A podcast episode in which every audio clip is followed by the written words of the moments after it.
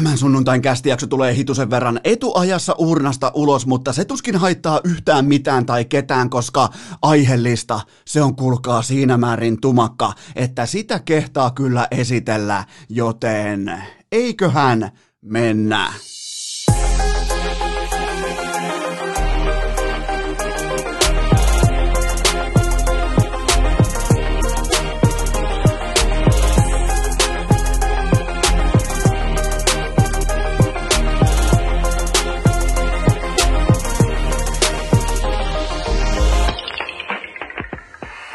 Tervetuloa te kaikki mitä rak Rakkahimmat kummikuuntelijat jälleen kerran urheilukästin mukaan on sunnuntai 17. päivä tammikuuta ja Eno Esko on virallisesti pettynyt. Ei missään nimessä vihainen orasta, en jopa vähän syrjäkarein pettynyt, koska laturaivo, se on pelkkää kupla. Sitä se on pelkkää mystinen legenda, sitä ei ole olemassakaan, koska mä oon nyt käynyt lykkimässä tuolla pitkin Helsinkiä, myös siellä ihan pääkallopaikalla todellisessa pirun nuotassa palo heinässä muualla 140 kilsaa mä oon nyt käynyt hiihtämässä tosta joulukuun ihan viimeisistä päivistä lukien tähän hetkeen saakka. 140 kilsaa hiihtoa ja nolla laturaivoa, joten mä alan kääntyä nyt pelkästään niinku tällaisen ää, mediatempauksen tai otsikko mankelin puolelle, koska jos mä en näe jotain, sitä ei ole olemassakaan. Mä olen erittäin pettynyt. Mulla oli melkein tuossa metsäkauriin kanssa oli potentiaalinen ää, laturaivo se nimittäin täysin ylimielisesti mua, siis maailman tärkeintä ihmistä, eli murtomaa hiihtäjää epäkunnioittaen käveli pitkin nimenomaan sitä, miksi latuuraa pitkin, ei siis sitä, missä joskus muutenkin ihmiset kävelee siinä niinku, missä noi luistelija hiihtäjät vetelee, mutta siinä latuurassa, kun on ne kaksi täydellistä janaa menee eteenpäin, niin siinä kehtäs metsäkauris kävellä, kuulkaa, tuolla Herttoniemen metsikön kupeessa, niin mulla vähän niinku jo kupli sisällä, mutta en mä päässyt siihen moodiin. Mä pyydän anteeksi, musta ei ole siihen, ja mä alan kääntyä sille puolelle, sille kannalle, että laturaivo on pelkkä bluffi. Mä koolaan bluffi, mä nappaan sen ilmasta kiinni, sitä ei ole olemassakaan, mutta kuitenkin Eno Esko 140 kilsaa, 140 kilometriä hiihtoa nyt tähän viimeiseen oikeastaan kolmeen viikkoon, mutta se miksi mä oon täällä heti sunnuntai-aamuna, miettikää podcasta ja herää herätyskellolla tulospiiloon, NFLn toinen peli,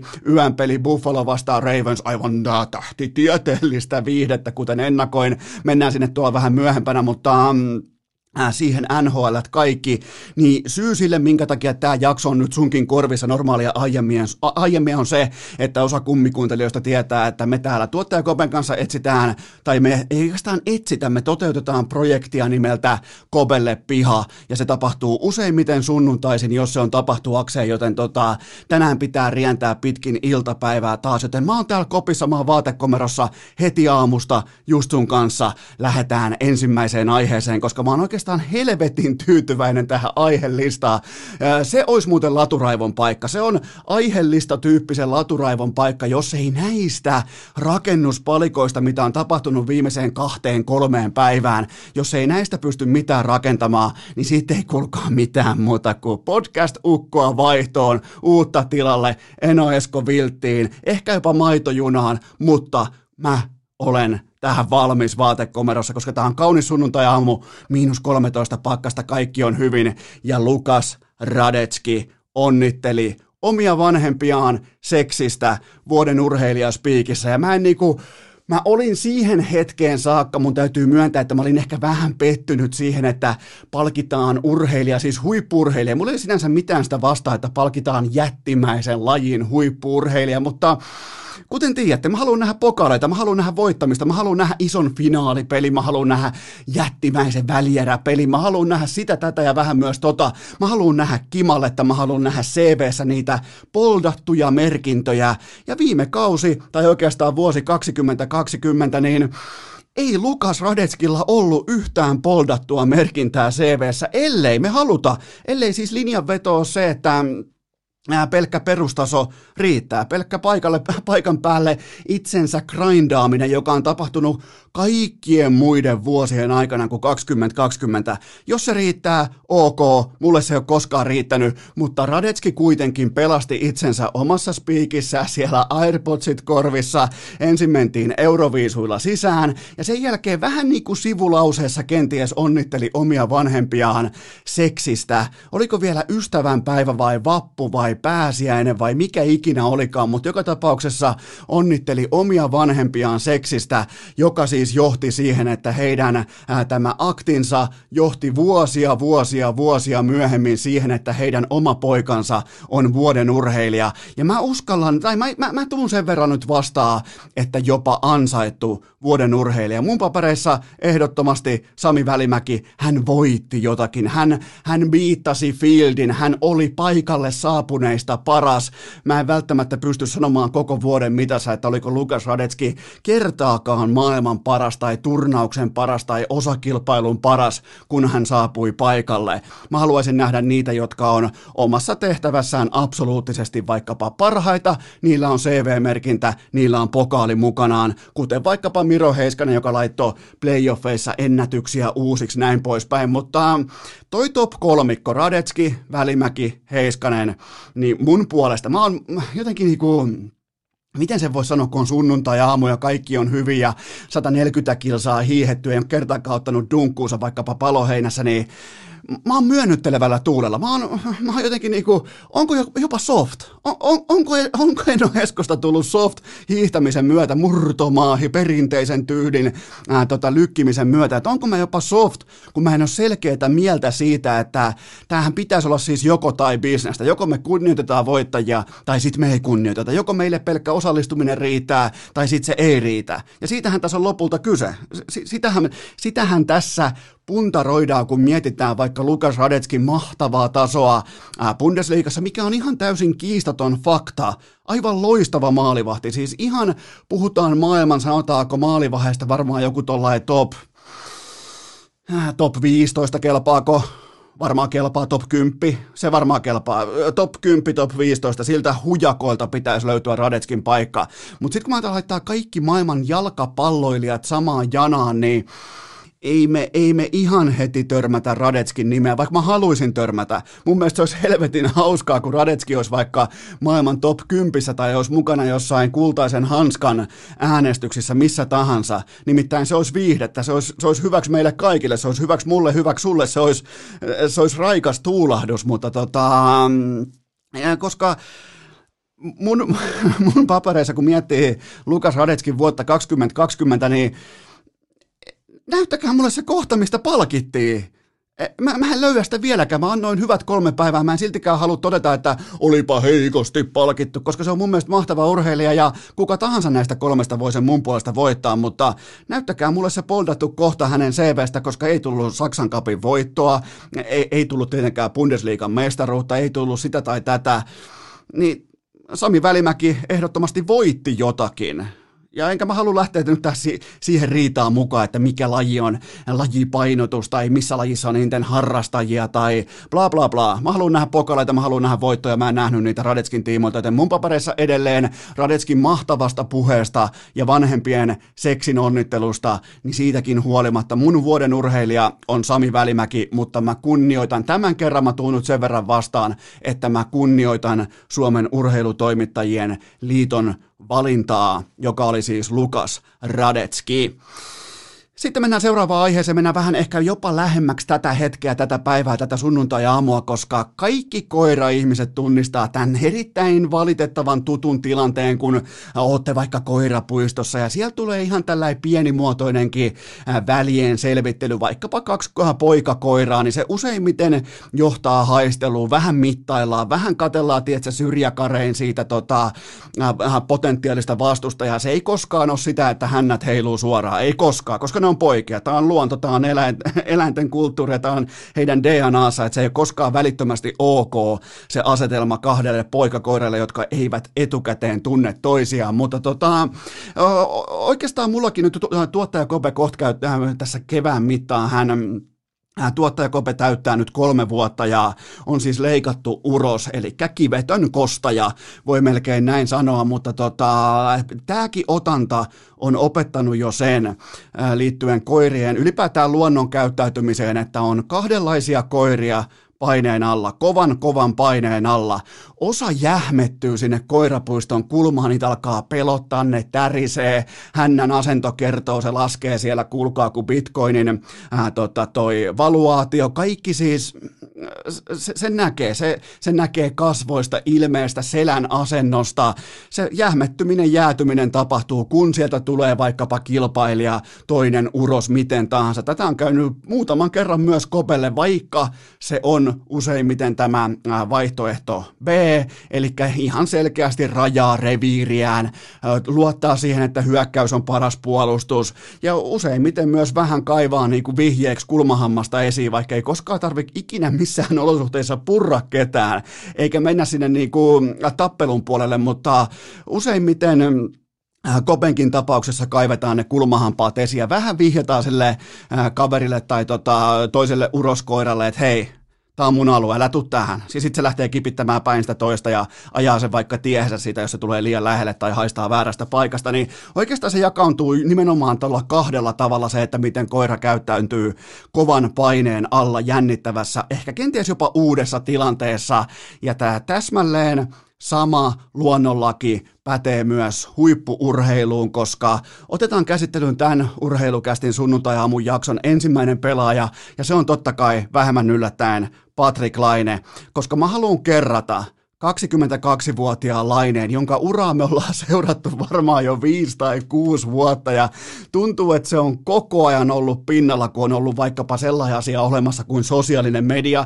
Näinhän tämä homma ei tietenkään ole, mutta siis tuntuu, että Laine olisi ollut täällä aina. Miettikää, miettikää 22-vuotias, niin mä haluan nostaa hänen nuoren uransa oikeastaan muutaman tällaisen kulminaatiopisteen esiin väite kerrallaan. Napataan pöytään tänään väite numero yksi. Silloinhan aikoinaan Ää, pikkujunnuissa, ihan siis jo mennään jonnekin 16-15-vuotiaisiin, 17-vuotiaisiin, niin Laineenhan piti olla absoluuttinen ongelmapelaaja, milloin uhkaili coachia, milloin möketti kenellekin ja milloin syövytti kollektiivia sisältä käsin. Ja lopputulema tälle ongelmalle, tälle debatille, tälle hallikuiskuttelulle oli lopulta se, että Jukka Jalosen ehdoton. Laine oli kuitenkin lopulta, miettikää, Jukka Jalosen, valmentajien valmentaja, Jukka Jalosen ehdoton luottopelaaja U20 kotikultajoukkueessa, mahtavia englanninkielisiä haastatteluita, tukka kammattuna, hyvä ryhti, puku viimeisen päälle päällä, kaikki tällaisia pieniä juttuja, kaikkihan odotti silloin, että no mitähän tästä Laineen hommasta nyt tulee, kun ei oikein kuljettaa parassa ja ihan ei ole saanut sitä omaa omaa roolia, onko vähän löysä askelia, miten toi presense tulee kisoihin, ylintä nappia myöten kauluspaita napitettu, kaikki viimeisen päälle, antaa ihan loistavia englanninkielisiä kommentteja, kaikki tämä, kaikki huolet tipotiessään, ja Jukka Jalonen toteaa, että okei, tos on mun äijä. Se on tossa, tos on mun äijä, se on mun johtava pelaaja, mä luotan Patrick Laineeseen. Piti olla ongelma pelaaja, piti olla pukukoppi syöpä, piti olla ihan turhan mouhoja, piti olla coachin uhkailija, niin kaikista coacheista Jukka Jalonen toteaa, että toi tossa on mun luottopelaaja, eli se kääntyi näin päin, se narratiivi. Sitten väite numero kaksi, no sehän on varmaan kaikille tuttu, ja se oli silloin 2016 Äh, keväällä näiden fantastisten U20-kisojen jälkeen, niin silloinhan alkoi, mä, mä, mä tavallaan niin kuin tiedän ja tunnen ja ymmärrän sen, että minkä takia media alkaa vaikka prässäämään, että et ei, ole, ei ole kulkaa, ei ole nuorten poikien pelejä nämä playoff-pelit, että kyllä on, niin kuin, nämä on isojen ukkojen pelejä ja bla bla vittu bla, kun sieltä tuli Patrick Laine, eli väite oli se, että Laine ei pärjää aikuisten playoff-karkeloissa, koska pe- äh, kokonaisvaltainen pelaaminen ei ole riittävän kovalla tasolla. Ja lopputulema oli tietenkin se, että kevään 2016 SM Liigan pudotuspelien paras pelaaja oli nimenomaan Patrick Laine, ja hän oli myös Tapparan mestaruuden johtava pelaaja tehoin 10 plus 5 yhteensä 18 otteluun. Kaikki varmaan muistaa ne kärppämaalit, äh, IFKta vastaan tehdyt maalit, varsinkin se kärppien etuylänen siitä siitä, minkä se kävi poimimassa, niin, niin tota, sitä ei lauvosta kiekkoa kukaan muu Melkein tekisi mieli sanoa, että kukaan muu pelaaja SM Liigan historiassa ei lauosta samaa kiekkoa sinne samaan postiosoitteeseen, mutta en, en mene niin pitkälle. Nyt ei kuitenkaan niin syytä lähteä vertailemaan historiaa, vaan ihan käydä läpi väite kerralla, että milloin lainetta on epäilty. Okei, otetaan vielä kohta numero kolme, väite numero kolme. No sehän oli tietenkin se, kaikki muistaa myös tämän, mutta äh, Silloin annettiin tiukkoja analyysejä siitä, että äh, kun hän, hänet varattiin NHL numerolla kaksi, niin siitä eteenpäin alkoi sellainen niin kuin aika klassinen klikkejä myyvä, aivan pommi varma. Mä olisin toiminut samalla tavalla. Jos olisin vaikka mediatalon omistaja, mä olisin toiminut ihan täsmälleen samalla tavalla. Mä olisin ottanut jokaisen klikin talteen liittyen Patrick Laineeseen, koska se oli hetken verran ainakin, saattaa olla jopa paikoin vieläkin kuumempi kuin Kimi Räikkönen tai vastaavat kestoaiheet. Mutta tota, silloin oli tyylikästä tai muodikasta epäillä Patrick Laineen ää, ruukien kautta, koska siitä tulee todella vaikea, koska jalkanopeus ja urheilullisuus, ne ei tule riittämään seuraa seuraavalle tasolle suoraan, että laine tarvii aikaa, laine tarvii kehitysalustaa, se ei voi hypätä suoraan liikkuvaa, bla bla bla. Lopputulema oli se, että se paino tauluun 44 kaappia ja 70 tehopistettä ja nappas välittömän aseman NHLn vaarallisimpana laukojana maalintekijänä Alexander Ovechkinin rinnalla. Joten tota, siinä oli kolme tällaista väitettä, mitkä äh, kun nimenomaan nämä väitteet on saapunut sinne koirapuistoon, niin mitä Laine on tehnyt? Mi- mi- mitä se on tehnyt joka kerta, kun se on ollut siellä se ehkä jopa piskuinen, jonkinnäköinen niin kuin Jack Russellin terrieri, tämä meidän Patrick Laine, niin ei ole nimittäin ihan hirveästi tosi paikassa paineen alla, uhan alla, niin ei ole ihan hirveästi löytynyt häntää koipien välistä. Mä en väitä, että koko ajan olisi ollut korkealentoja, koko ajan olisi ollut leuka pystyssä ja rintakaarella, mutta näissä tosi paikoissa, silloin kun kansa epäilee, Suomen kiekkokansa, kun se epäilee media kirjoittaa kolumneita, media hakee niitä klikkejä pois. Et mun mielestä siinä ei ole mitään väärää, se kuuluu bisnekseen, mutta on siis ihan täysin käsittämätöntä, että Patrick Laine joka kerta, kun kattila alkaa kiehua, niin se pelaa parasta jääkiekkoa. Se ei välttämättä tuota kentällä juurikaan asioita, mutta herra Jumala niillä lyhyillä 10 sentin alueilla, 20 sentin alueilla, kun pitää tehdä ratkaisuja, niin niillä hetkillä – Ihan käsittämätön suoritustaso. Vuosia, tämä ei ole enää sattumaa. Tämä on tuolta jostain 15-16-vuotiaasta asti tämä seuranta käynnissä, kun on uhkailtu coachia, sen jälkeen boom, Jukka Elosen luottopelaaja. Aina kun on ollut painetta, aina kun on ollut kritiikki, aina kun on ihan sieltä päivistä asti, kun muiden pelaajien vanhemmat mussuttaa pitkin jotain hakamettän käytävää, että no tuo on tuo Patrikon paha poika, että se ei meidän tuolle tai tuolle Santerille syö. Ei, eikä se nyt vittu syöttele teidän Santerille, kun se on 15 kertaa parempi pelaaja ja se on menossa NHL. Se tulee tekemään NHL, se on 600 maali urallaan. Ei se syöttele silloin teidän Santerille, mutta siis joka kerta kun tulee jotain, tulee väitteitä, tulee kolumneita, niin Patrick Laine pelaa aina kerta toisensa jälkeen jollain helvetin tavalla uransa parasta jääkiekkoa, joten kysymys kuuluu, mitä nyt tapahtui, kun Laine aloitti niin sanotun sopimuskautensa, contract seasoninsa, eli pelataan rahasta, pelataan ää, tavallaan kunnioituksesta, pelataan siitä, että mi, mi, minkälaiseksi sut arvotetaan koko NHL mittakaavasta, niin mitä jälleen kerran tapahtui? Heti ensimmäinen erä, ensimmäinen ottelu, keskellä pandemiaa, keskellä treiditivolia, kaikki lehet, kaikki netit täynnä, milloin laine treidataan, mi, mi, kuka ottaa, mistä löytyy täydellinen vaihtopala, ei tule varmasti jatkaa Jetsissä, niin mitä Laine tekee. Kulmahampaat lattiaa asti levällään siinä, ei muuta kuin siellä on jumalauta kaksi kaappia, voittomaali, täydellinen syöttö siitä, syöttöpiste, jatkoaika maali ja tappelu, perää vittuilua, huutelua, rähinä ilmettä, kaikkea verta hampaissa, näyttää joltain Hulk Hoganilta ro, Rocky kolmosessa vai, joo kyllä Rocky kolmosessa, herra Jumala siis, tämän takia, tämä on se syy, minkä takia me viharakastetaan Patrick Lainetta. Tämä on se syy, minkä takia me ollaan kun me nähdään näitä hetkiä, silloin kun paine on kovimmillaan, me nähdään se timantti, niin sitten kun me nähdään sitä hevosen paskaa, tiedätkö, mikä valuu siellä pitkin peltoa, niin me ihmetellään, että mi, mi, mistä tämä löytyy, mi, mi, miten tämä on mahdollista,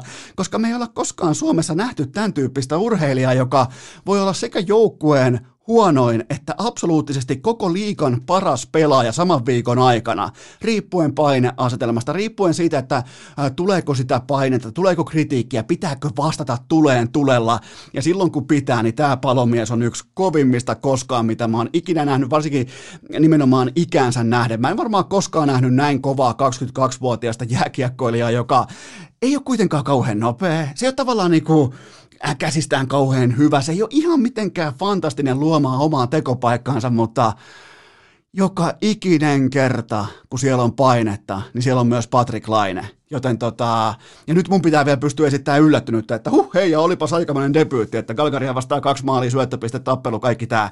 Niin pitääkö, pitääkö vielä yllättyä? Vieläkö täytyy yllättyä tähän suoritustasoon? Tai nimenomaan siihen, että se tasohan, itse suoritushan, Lainehan ei tuottanut siinä pelissä oikeastaan yhtään mitään. Tämähän ei ollut niinku mikään XG- tai tilastonörttien tai kellarinörttien sellainen matsi, missä Laineen nimi nousi edes vaikka sen ottelun johonkin top 8, top 9, top 11 pelaajista. Siis sehän tuotti todella vähän, se tuotti vain 0,25 maalia, ja silti se tuotti omalle joukkueelleen kolme kihausta sinne tauluun, otti tunnetappelu rivarissa, otti, laittoi statementin, osoitti, että mä välitän, osoitti, että mulla on, asioilla on merkitystä sitä ei pysty mitenkään paketoimaan XG-muotoa tai kellarinörttimappiin tai minkään näköiseen tota, äh, datakaavioon sitä, että osoittaa joukkuetovereille, että mä välitän, mulla on, äh, täällä on merkitystä tällä, että me tullaan tänne porukalla keskellä pandemiaa.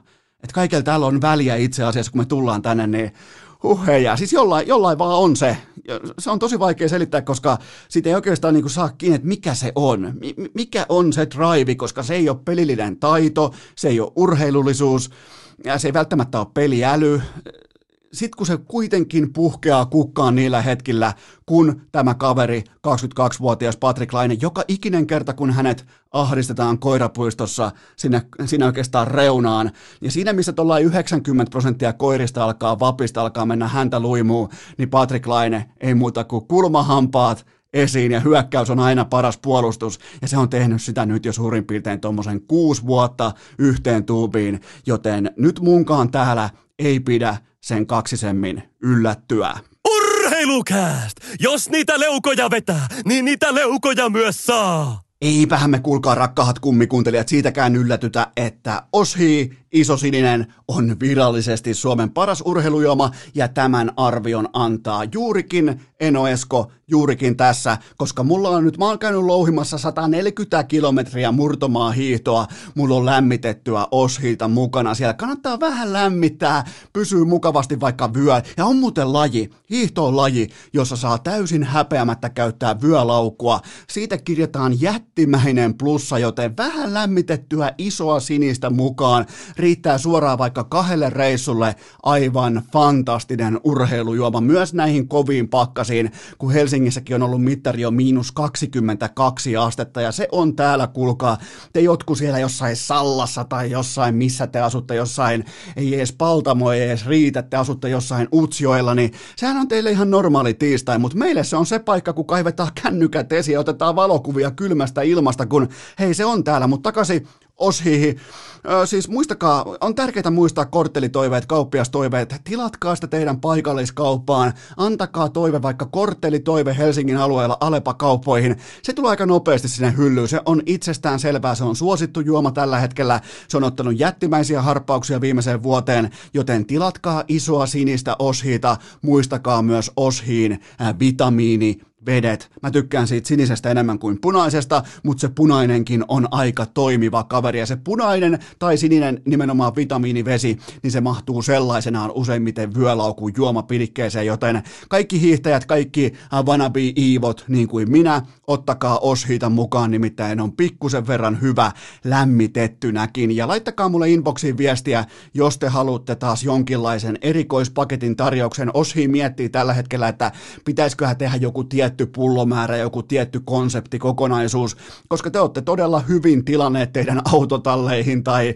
varastohuoneisiin tai mihin tahansa. Teillä on siellä jumalattomia pinoja ollut oshiita, joten kertokaa mulle inboxissa, jos olette valmiita tilaamaan reippaammin oshiita lisää, niin mä hoidan sen jutun maaliin. Mä, mä otan siitä vastuun, mä otan sen reppuselkään, joten muistakaa oshi, Suomen paras urheilujuoma ja toimii myös lämmitettynä, joten kun menette, urheilu, äh, menette vaikka ää, ruokakauppaan, älkää edes vilkaisko, älkää edes tiedostako muita urheilujuomia kuin se iso sininen, isotoninen, oshi, kaikille tuttu, niin kaunis, jopa eroottinen, oshiin, isosininen, Suomen paras urheilujuoma. Urheilukääst! Sebastian Ahon lintukielen tulkki on vuodesta 2018. Pitäneepähän tässä kohdin kiittää kaikkia kummikuuntelijoita siitä, että olette lähettäneet fantastisen määrän kysymyksiä tuottaja Kopen legendaariseen kysymysrinkkaan, joten napataanpa pidemmittä puhetta oikeastaan ensimmäinen pohdinta Lavetille. Kuinka monta peliä Jesse Puljärvellä on vielä aikaa? Hmm, onpas offensiivinen kysymys siinä määrin, että tämä niinku aika on ilmeisesti jotenkin kortilla tai aikaa ei ole. Se on kyllä tavallaan se on totta. Tulee muuten yksi vanha sketsi. Mä en edes muista mikä ohjelma, mutta se sketsi perustui siihen, missä, missä tota, tämä hahmo kertoo, että aikaa on todella vähän. Siis aikaa on todellakin vähän ja yhtäkkiä aika loppuu. Sitten se kertoo, että aika on loppu ja sen jälkeen se sketsi loppuu siihen. Mulla oli junnuna aikoinaan pikkupoika aikana todellisia vaikeuksia ymmärtää, että mitä helvettiä siinä, mille siinä piti nauraa. Mä en ymmärrä vieläkään, mutta se sketsi jäi mulle ikuisesti mieleen jostain 90-luvulla luvulta, mutta nyt kuitenkin mennään 90-luvulla äh, syntyneeseen Jesse Pulujärveen ja okei, siellä on nyt Oilersin paidassa kolme matsia pelattu, nolla plus nolla on nolla. Ne on niitä raakoja numeroita, ne on niitä kovia numeroita, ne on niitä numeroita, mitä äh, keskimäärin kiekkofani katsoo ja mulle ei ole mitään ongelmaa sen kanssa. Mun mielestä fanit maksava asiakas saa katsoa, vaikka ne voi katsoa vaikka käkikellosta, miten pulju pelaa. Mulla on ihan yksi lysti, että miten jengi tekee arvionsa. Mun mielestä kuuluu asia, että tehdään raakoja arvioita. Joko sä olet tehoilla tai sit sä et ole tehoilla. Ja se on hyvin selkeä jako, että Puljujärvi tähän saakka ei ole ollut tehoilla, mutta Silti mä totean, mä oon innokkaasti seurannut totta kai puljun pelaamista, se on yksi myös urheilukästin ehkä tällaisista eniten seuratuista pelaajista just nyt tässä ää, tammikuussa 2021 ja silti pulju, vaikka on 0 plus 0, vaikka on kiikarit taulussa, Niko Salot äh, taulussa, niin silti hyökkäyssuuntaan yksi Oilersin tuottavimmista pelaajista, jos puhutaan vaikka maali odottamasta tai puhutaan äh, tekopaikkojen luomisesta, äh, kaikesta siitä, että mitä pystyy tekemään mahdollisesti karvauspelillä, kiekon riistoilla, käännöillä, näin poispäin, joten ja tuossa kuitenkin tuossa joukkueessa pelaa aika niin OK-luokan, no anteeksi, OK-luokan porukkaa, kuten vaikka Conor McDavid tai Leon Raisaitella, joten tota, siitäkin huolimatta, vaikka siellä on kiikarit, niin, niin pulju on ollut hyökkäyssuuntaan maali odottaman luomisessa vähintäänkin hyvä tai ok-luokan pelaaja. Vähintäänkin vahva esitys, näin voi melkein sanoa, koska mun rima ei ollut kauhean korkealla, niin kuin hyvin tiedätte. Mun mielestä me ollaan nähty hyökkäyssuuntaan parempi pulju kuin mä odotin. Tokihan teitä, meitä, kaikkia, eihän meitä voi kiinnostaa mikään muu kuin se lopullinen bottom line tuotanto, ja se on edelleen nolla. Mutta se kolikon toinen puoli, niin siellä on sitten kiekoton pelaaminen, siellä on puolustuspelaaminen, siellä on pelivalintojen tekeminen, siellä on äh, tällaisia niin kuin se äh, jääkiekkoilijan tietokoneen pitäisi raksuttaa tietyssä moodissa, tietyssä syklissä siellä kentällä jatkuvasti, jotta pysyy pelitempossa, pysyy pelinopeudessa, pysyy pelin sisällä, niin siinä on helvetinmoisia ongelmia. Mä, mä sanon sen ihan suoraan, miten se asia on. Siinä on ihan helvetinmoisia ongelmia, koska silloin kun vesi virtaa vaikkapa Torniojoessa, äh, se, kaikki, kaikki tietää mihin suuntaan se virtaa alaspäin se vesi, niin miettikää, siellä on sellainen pien puro kuitenkin keskellä isoa jokea, se on vaikka nyt sitten Puljärven puro, niin se saattaa virrata välillä alaspäin, sivulle, ylöspäin, ja se koko muu virta miettii, että mihin helvettiin toi virtaa toi pikku puro tossa, että miten, et, onko sillä vaikeuksia ymmärtää, että mihin suuntaan veden pitäisi virrata, koska siellä tapahtuu todella paljon sellaisia asioita, mitä peli ei kutsu luokseen, ja se on se ongelma, se on se varsinainen ongelma, ja pulju tällä hetkellä jo nyt miinus neljä, ja takaiskusta tuolla ehkä puolitoista, jopa kokonainen kakkonen, ehkä puolitoista voidaan kirjata hänen laskuunsa, joten tota, se, se kiekollinen suoritus, se on vaikea. Se pitää pystyä kompensoimaan ihan absoluuttisella tuotannolla toiseen päätyyn, ja sitä ei ole tapahtunut. Jokainen varmaan ymmärtää, että aikaa on vähän. Aikaa on todellakin vähän. Joten tota, no viime yönä, vaikkapa Oilers-valmennus, eli Dave Tippett nosti ennemmin Josh Archibaldin ykköseen kuin Puljärven. Eli mä olin, mä olin ihan varma, että niinku, pulju laitetaan joko Drysaitelin tai McDavidin rinnalle jossain vaiheessa, että tämä on, tämä on koulimista, tämä on katsomista, tämä on, tiedätkö, vähän niin kuin marinoidaan poikaa, tuodaan kovaan maailmaan uudestaan mukaan, mutta ei. Ei, ei. Siellä on jotain ihan random mukkoja painetaan ykkösketjussa, joten, tota, YV-vastuuta on piirretty kakkosylivoimaan, mutta sitä ei tule viime yönä 33 sekkaa YVllä, koska nämä Drysaitelit ja McDavidit pelaa YV kokonaan ja näin poispäin. Yhteenvetona mä totean sen, että puljun hyökkäyssuoritus, jos hän pakkaa vakuumiin, se on riittävä, se on paikoin jopa hyvä, mutta se puolustussuoritus on se, mikä rajaa hänet pois tällä menolla NHL-jääkiekkoilijoiden joukosta, ja se on äärimmäisen valitettavaa.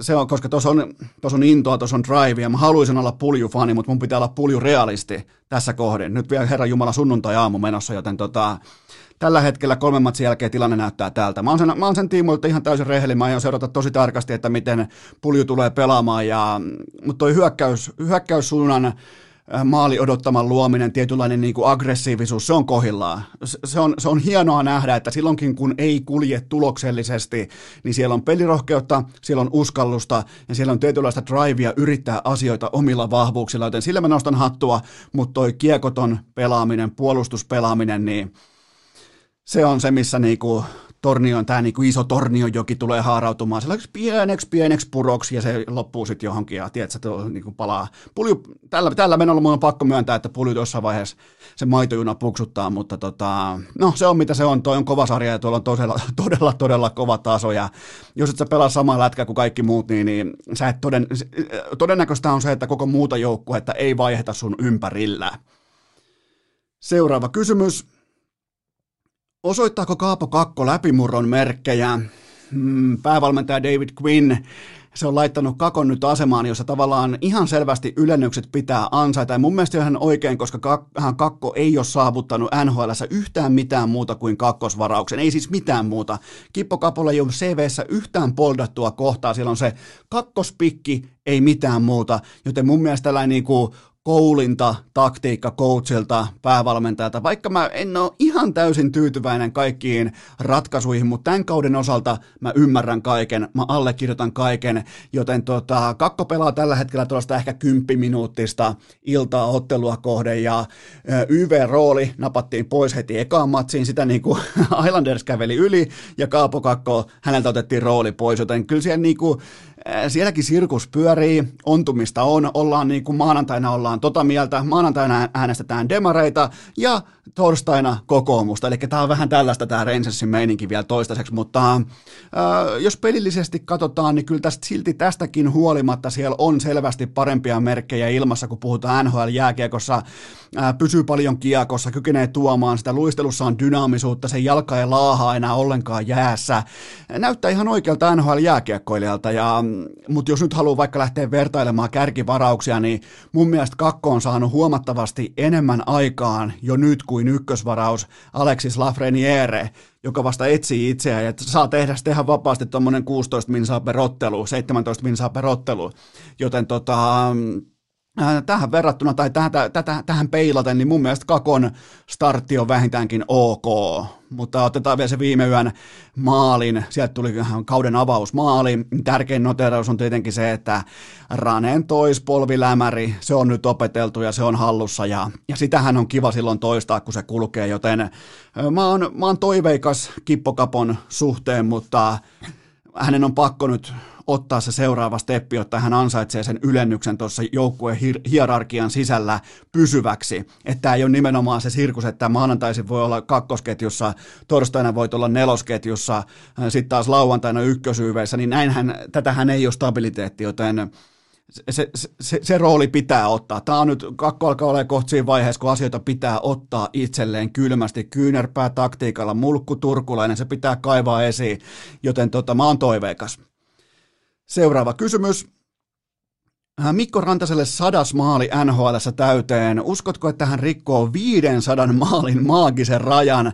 On muuten aika kova raja heitetty nyt tuolla inboxissa ja mä tykkään sitä. Pitää olla kunnon tavoitteita, varsinkin kun puhutaan tuommoisesta 55 ja puolen miljoonan investoinnista äh, Colorado Avalancen organisaatiolle, mutta tämä nyt vaatisi tällä hetkellä tuommoista 33 maalin kausitahtia vielä seuraavat 12 täyttä sesonkia. Mikko Rantaselta. Silloin aletaan puhumaan 500 maalin NHL-pelaajasta. Ja tavallaan tämä perspektiivi, kun mietitään kuinka helvetin hyvä pelaaja, totta kai pass first, pelaaja Mikko Rantanen on, mutta tavallaan tämä antaa perspektiiviä siitä, että ja auttaa arvostamaan heitä, jotka on tuolla 500 maalin yläpuolella. Niitä on ainoastaan 45 pelaajaa NHLn historiassa, niin, niin miettikää minkä määrän joutuu laittaa toistoja sisään, jos et sä ole ihan suoraan niin kuin, tyyppiluokkaa Teemu Selänen tai Alexander Ovechkin, niin, niin ihan siis uskomattomia toistomääriä pitää laittaa sisään, että voi edes haaveilla mistään 500 maalin rajasta, mutta tota, on tämä tavallaan, tämä on realismia, mutta mut lopulta ollaan, ollaan kuitenkin niinku ihan ollaan siinä määrin aikuisuuden tilassa, että myöntää, että kyseessä on pass first pelaaja ja tota, tämän kaiken ratkaisee lopulta sekä terveys että se ruokapöytä, missä hän syö, eli kenen kanssa hän pelaa. Jos pelaa koko loppuuransa Nathan McKinnonin kanssa,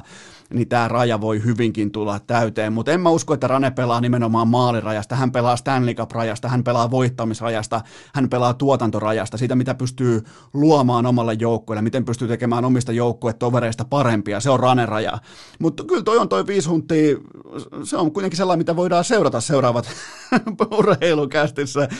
Voidaan seurata seuraavat 12 vuotta. Miettikää, urheilukäst seuraavat 12 vuotta. Hei herra jumala sentään. No joo, tehdään nyt vähintään 12 vuotta, ei tässä mitään. Mutta joo, okei.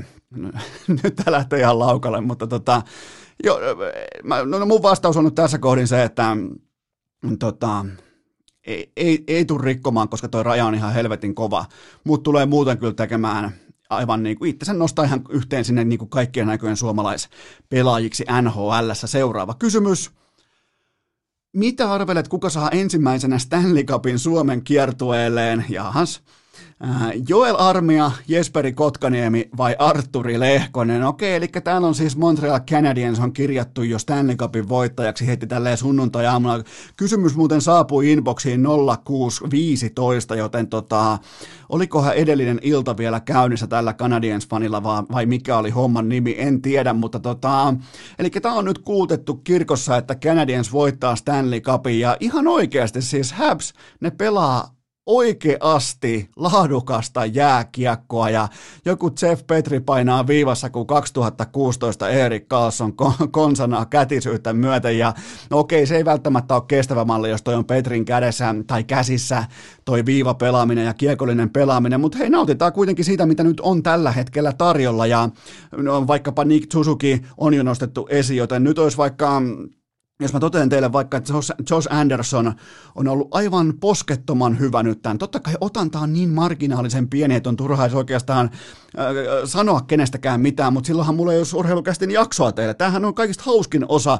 Spekulaatiohan on monesti kaikista hauskin ja viihdyttävin osa urheilua. Ja se itse junttaaminen siellä kaukalossa kentällä tai kehässä, niin se on vaan se pakollinen lopputuote. Siis tämähän on se hieno osio, kun päässään spekuloimaan, mutta Josh Anderson, herra Jumala, millä pelinopeudella ukko painaa maalintekosektoriin, siis ihan uskomattomalla nälällä koko viime kausi vihkoo, kaikki vihkoo, siirtyi Canadiensiin Max Domi kaupassa ja pelaa nyt aika viimeisen päälle suuttuneena. Ja Anderson on koko NHLn 11 tuottoisin pelaaja juuri nyt maaliodottaman suhteen, joten tota, siellä tapahtuu hyökkäyssuuntaan asioita ja oikein, aina, kun se, aina kun Anderson on kentällä ja se saa kiekon, niin, niin tulee sellainen vipa, että hei, toi on, toi on askeleen muita edellä. Ton, ton, ton pelinopeus on ihan ripauksen verran muita edellä. Enkä siis tarkoita sitä, että hän on NHLn paras pelaaja. Totean vain, että aivan jumalattomaan pelitempoon pystyy tämä kyseinen pelaaja tä, tällä hetkellä tuossa ketjussa. Joten tota, ottakaa seurantaa Josh Anderson.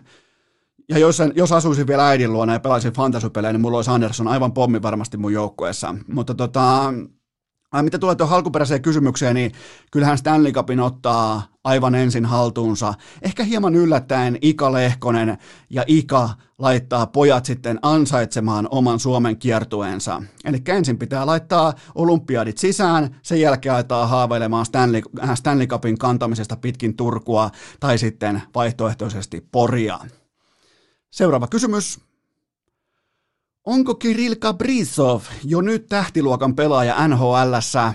No tavallaanhan tästä tämä on taas sellaisia asioita vähän niin kuin Patrick Laine, että, että eihän meidän pidä nyt alkaa esittää yllättynyttä, koska me kaikkihan me seurataan jääkiekkoa, me kaikilla on silmät, me, me kyetään tietyllä tapaa itsenäiseen ajatteluun, niin eihän tästä ainakaan nyt pidä lähteä yllättymään, että Kaprizov on, on melko helvetin hyvä pelaaja tuohon liigaan ja ei tästä ollut mitään epäselvyyttä. Tämä on tällainen 20 minuuttia per peli, viime yönä 5 minuuttia YV-aikaa, siis se, se niin kuin jätkä vaan lyödään siihen ykkös hyökkäyksessä. Sanotaan, että kannan meidät luvattuun maahan ja sitähän se vaikuttaa myös tekevän, että 23-vuotias ja vaikka se on vasta 23-vuotias ja nyt vasta totta kai uskaltanut loikata sitten jättimäisten KHL-sopimusten jälkeen tota NHLään, niin silloin nyt jo vyöllään KHLstä 62 ja 51 tehopisteen kaudet ZSKAsta, nimenomaan ZSKAsta, jossa jos et ole ihan absoluuttisesti maailman kärkeä, niin sä et, sä et pääse edes ykkös-kakkosketjuun, et etenkään ykköshyökkääjäksi, joten tota, se, se tavallaan kertoo, niin kuin, minkälaisesta kaverista on kyse, ja nyt sitten totta kai Minnesotassa kaksi matsia, 1 plus 3, ja kiekollinen taitotaso on nyt jo totta kai Minnesota Wildin paras, ja erottuu ihan selkeästi ainoastaan täydellisen takaflonsa ansiosta, vaan ihan puhtaasti kiekkokontrolli on sitä luokkaa, että ei tuolla niinku, toi on aika tasapaksun harmaa toi pelaajisto Minnesotassa, niin kyllähän toi kaveri on siihen niinku Ihan kuin sulla olisi joku vaikka, niin kuin, tiedätkö, Rosso-tyyppinen tarjoilija tulee sanomaan, että voit aloittaa salaattipöydästä, mutta siellä onkin sitten maailman hienoimmat susibuffetit tai jotain vastaavaa, niin tulee, tiedätkö, se astuu vähän esiin, tämä Kaprizov, nimenomaan siihen odotusarvoon nähdä, että mitä Minnesota on tai on ollut viime vuodet. Ja se, mikä on nyt tärkeintä Kaprizovin tiimoilta, niin, niin mä oon vähän jopa niin kuin syrjäkareen tai sellaisella niin kuin tarkoitushakuisella kammalla harjannut tätä kyseistä kyseistä tapausta läpi, niin, niin siellä on yhteensä nolla uutista siitä, miten vaikeaa on sopeutua tai miten kulttuuri on erilaista tai bla bla bla, kieliongelmia, kielimuuri, kaikki muistaa varmaan Sipachevi ja kaikki nämä, miten on tultu NHL takki auki, että kyllä taas että pelaaminen riittää. Ei se välttämättä riitä, ja Kaprizovin tiimoilta ei ole tullut yhtään negatiivista uutista siitä, että miten jokin asia, ulkopuolinen asia, niin kuin vaikka jossain Ylellä selitellään jotain Kasperi Kapasen sen helvetin, että USAn viranomaiset pilasivat Kasperi Kapasen ei, ei ne pilannut mitään. Ei, siis se on se pelaaja, joka, jolle maksetaan jokainen saatanan dollari siitä duunista, niin se on yksin, mä toistan, se on vain ja ainoastaan yksin vastuussa omasta urastaan. Joten Kaprizov tässä mielessä jopa vähän epävenäläinen saapuminen NHLään, todella niin kuin ryhdikkäästi, ammattimaisesti, älytön drive päällä, ehkä vähän jopa tällainen, voisiko sanoa amerikkalainen tyyli tulla sisään tähän toimintaan, kaikki tämä, niin, niin se on se mun mielestä tärkein uutinen on se, jos me halutaan alkaa tuijottaa tehopisteitä ja näitä niin kuin tuotantoa, niin ok, mutta tärkeintä on kuitenkin se, että tuo jätkä on tullut pysyäkseen, joten tota, ja se luottaa ilmeisesti tällaiseen kaavaan, että suu kiinni, toistot sisään ja ketään ei kiinnosta sun ongelmat. Se on siis vaan karu fakta, että, että jos sä lähdet etsimään niin kuin olosuhteista ongelmia, niin kuin Sipachev tai Kasperi Kapanen, niin, niin se, se tie on helvetin lyhyt. Sipatsevi pelaa jo jossain aivan muualla kuin NHL, ja ei se Kasperi Kapanenkaan tällä menolla ihan kauaa pelaa. Joten tota, Kaprizov, joukkueen ykköshyökkäjä jo nyt yli äh, Kevin Fiala ja Jack Parisen. Se, se tapahtui nopeasti, eli tuolla joukkueella virallisesti, öö, o, se, se voi melkein sanoa, että silloin vedenpitävä tähtipelaaja tuolla porukalla. Eka kertaa sitten, hmm, tämä pohdinta jatkuu edelleen, se jatkuu vieläkin, Hmm. Marian Gaborik. Noin, sieltä se tuli. Hyvä. Seuraava kysymys. Minkä arvon annat Avalancen 8-0 rökitykselle Bluesista?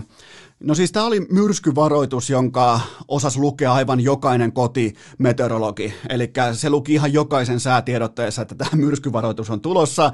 Ja tämä on nyt sitä, kun ää, näitä niin kuin, tuloksia tulee ja menee, mutta tämä oli, tämä oli tällainen vähän varianssikäyrän äärihuippu, milloin jokaisessa YVssä kilahtaa ja ää, kaikki tolpat menee sisään, jokainen ilmaohjaus osuu, tota, osuu keskelle lapaa ja näin poispäin, mutta Kattokaa, miten Colorado Avalanche puolustaa eteenpäin ja pakottaa vastustajan kiekolliseen ratkaisuun suurin piirtein äh, punaviivan ja oman siniviivan välissä. Kiekollinen pelaaja laitetaan puntariin, että joko sulla nyt on ne kädet tai sulla ei ole käsiä, me ollaan valmiita ka- kaikkea, yritä tehdä jotain, ja ne heittää hyviä, hyviä haasteita jatkuvasti vastustajan kiekolliselle pelaajalle, ottaa puolustuspelillisesti harkittuja riskejä eteenpäin puolustamisella, ja sitten kun se hyppää nyt se vastustajan kiekollinen pelaaja siihen puntariin, ja ihan ei kuitenkaan kädet riitä, eli ratkaisu on joko kiekon dumppaaminen, tai sitten avoin haasto, josta syntyy menetys. Sen jälkeen vaikka Kale Makar ottaa riiston, sen jälkeen tapahtuu pelin kääntö, jossa kärkijuhta puhtana on vaikka Nathan McKinnon ja laidalla on sitten vaikka Mikko Rantanen, niin se, se, se, jokainen varmaan ymmärtää, että se on aika, se on aika helvetin komenta katsottavaa. Joten tota, ja täytyy vielä Nathan McKinnonista sanoa, että se on ihan täysin omalla planeetallaan tuolla. Siis, siis mä en olisi käynyt katsoa, mitkä sen tehot tällä hetkellä on varmaan jotain ehkä 1 plus, 1 plus 2 tai jotain saattaa olla. En ole siis käynyt oikeasti katsomassa, mutta siis se, mitä mä oon nyt katsonut Coloradon pelaamista, niin ihan siis täyttä dominointia. Ihan, ihan naurettavaa, miten, miten yksi pelaaja saa kaikki muut näyttää joltain niin kuin ihan divaritason puuhapeteltä, ja siihen kun heitetään tukemaan sitten vielä Makar Rantanen, jopa, jopa Kadrikin pelaa hyvää jääkiekkoa tukiroolissa. Rane supertähti, Makar matkalla supertähdeksi, joten tota, noin se tapahtuu, mutta se, mun mielestä tuo joukkojen pelaaminen kuitenkin, vaikka me nähdään jatkuvasti niin kuin se hyvin voimakkaasti vaikka Ranen Äh, suoritusten kautta, me nähdään se McKinnonin tehojen kautta, mutta mun mielestä joukkueen pelaaminen, kun mä yritän oikein pohtia sitä, niin alkaa siitä aggressiivisesta eteenpäin puolustamisesta, siitä miten se pakottaa, toteaa vastustaja ja tokee, että ottakaa kiekollisia riskejä, me ollaan niihin valmiita. Me soi joskus omissa, me ollaan, niiden, me ollaan sen asian kanssa fine, koska jos te lähdette meidän kanssa maalintekokilpailuun ja ottamaan riskejä, niin meidän nyrkki on teidän nyrkkiä isompi. Se on se, mitä ne yrittää sanoa, mitä ne myös sanoo, ja se on myös se taktiikka, mikä nykypäivänä on sekä viihdettä että voittavaa jääkiekkoa NHL. Niin kuin vaikka Tampa Bay Lightning koko playoffit äh, nyt tässä syksyn mittaan. Seuraava kysymys. Äh, Florida Panthers kiirehti ampumaan Barkov-huhut alas. Mistä tämä kertoo? Äh, TSN uutisoi, että useampi seura on jo nyt Barkovin perässä, ja totta kai ne on. Siis ihan selvää on se, että ollaan perässä, koska Barkovin sopimus loppuu kesällä 2022, ja siis pelin nimihän on nyt se tälleen niin kuin talouspoliittisesti, että Panthersin kannalta missään nimessä ei saa vuotaa ulos se, mikäli kenties mahdollisesti Sassa Barkov, heidän kapteeninsa, haluaa ulos. Koska sillähän tarkoittaa sitä, että Barkovin treidivalue tulee ihan siis romahtaen alas, jos hän on, tekee sen, jos Barkov tekee tietoiseksi sen, että hän ei halua jatkaa jossain vaiheessa tekee tämän tietoiseksi, että hän ei aio tehdä Panthersin kanssa jatkosopimusta, niin sehän tarkoittaa sitä, että kaikki muut 30 GM tietää pitkin NHL, että okei, nyt on ase Panthersin ohimolla, niiden on pakko saada jotain siitä ulos, niiden on pakko tehdä kaupat, joten jokainen varmaan ymmärtää, että kello on silloin leverake, kello on vipuvarsi. Tehdä niitä kauppoja, joten se ei saa missään olosuhteessa vuotaa se asia ulos, mikäli Barkov haluaa pois Floridasta. Ja nyt on ollut jonkin verran, ja siis sehän on vielä se, että Barkovin hintalappu tai tällainen trade value, sehän määrittyy voimakkaasti sen mukaan, että mitä hänen jatkosuunnitelmistaan tiedetään ja milloin. Se on, niin, se on se kaupankäynnin tieto on tällä hetkellä ja ajoitus, ne on kaupankäynnin kaikista tärkeimmät osatekijät, koska kaikki tietää, minkä tason pelaajasta puhutaan. Nyt ei puhuta mistään junnusta, kahdeksas kausi alkaa, joten tota, hyvin mielenkiintoinen. Tulee olemaan todella jännittävää, niin kuin, tämä on kaikille myös hyvä oppikoulu, jos kiinnostaa se, että miten USA-urheilussa nimenomaan käydään kauppaa asseteilla tai pelaajilla tai draftpikeillä, niin tämä on nyt sitä. Tämä on nyt sitä, että informaatio on niin arvokasta, että ne pitää, ne jokainen huhu pitää erikseen ampua haulikolla alas. Ja, ja sitä tehdään nyt. ja nyt on ollut jonkin verran puheesta Pierre-Luc Duboin ja tota Barkovin mahdollinen peruna perunasta trade, ja, ja tota, mä oon siitä sitä mieltä, että vaikka siellä on ikäerossa valueta Duboin suuntaan, eli hän on 22-vuotias ja Barkov on 25-vuotias, niin mun papereissa, mun siis vale GM, Dressmanin halpa puku, niin, niin tota, mun papereissa ei me peruna, äh, perunasta. Mun mielestä ei me yksi yhteen, ei mitenkään.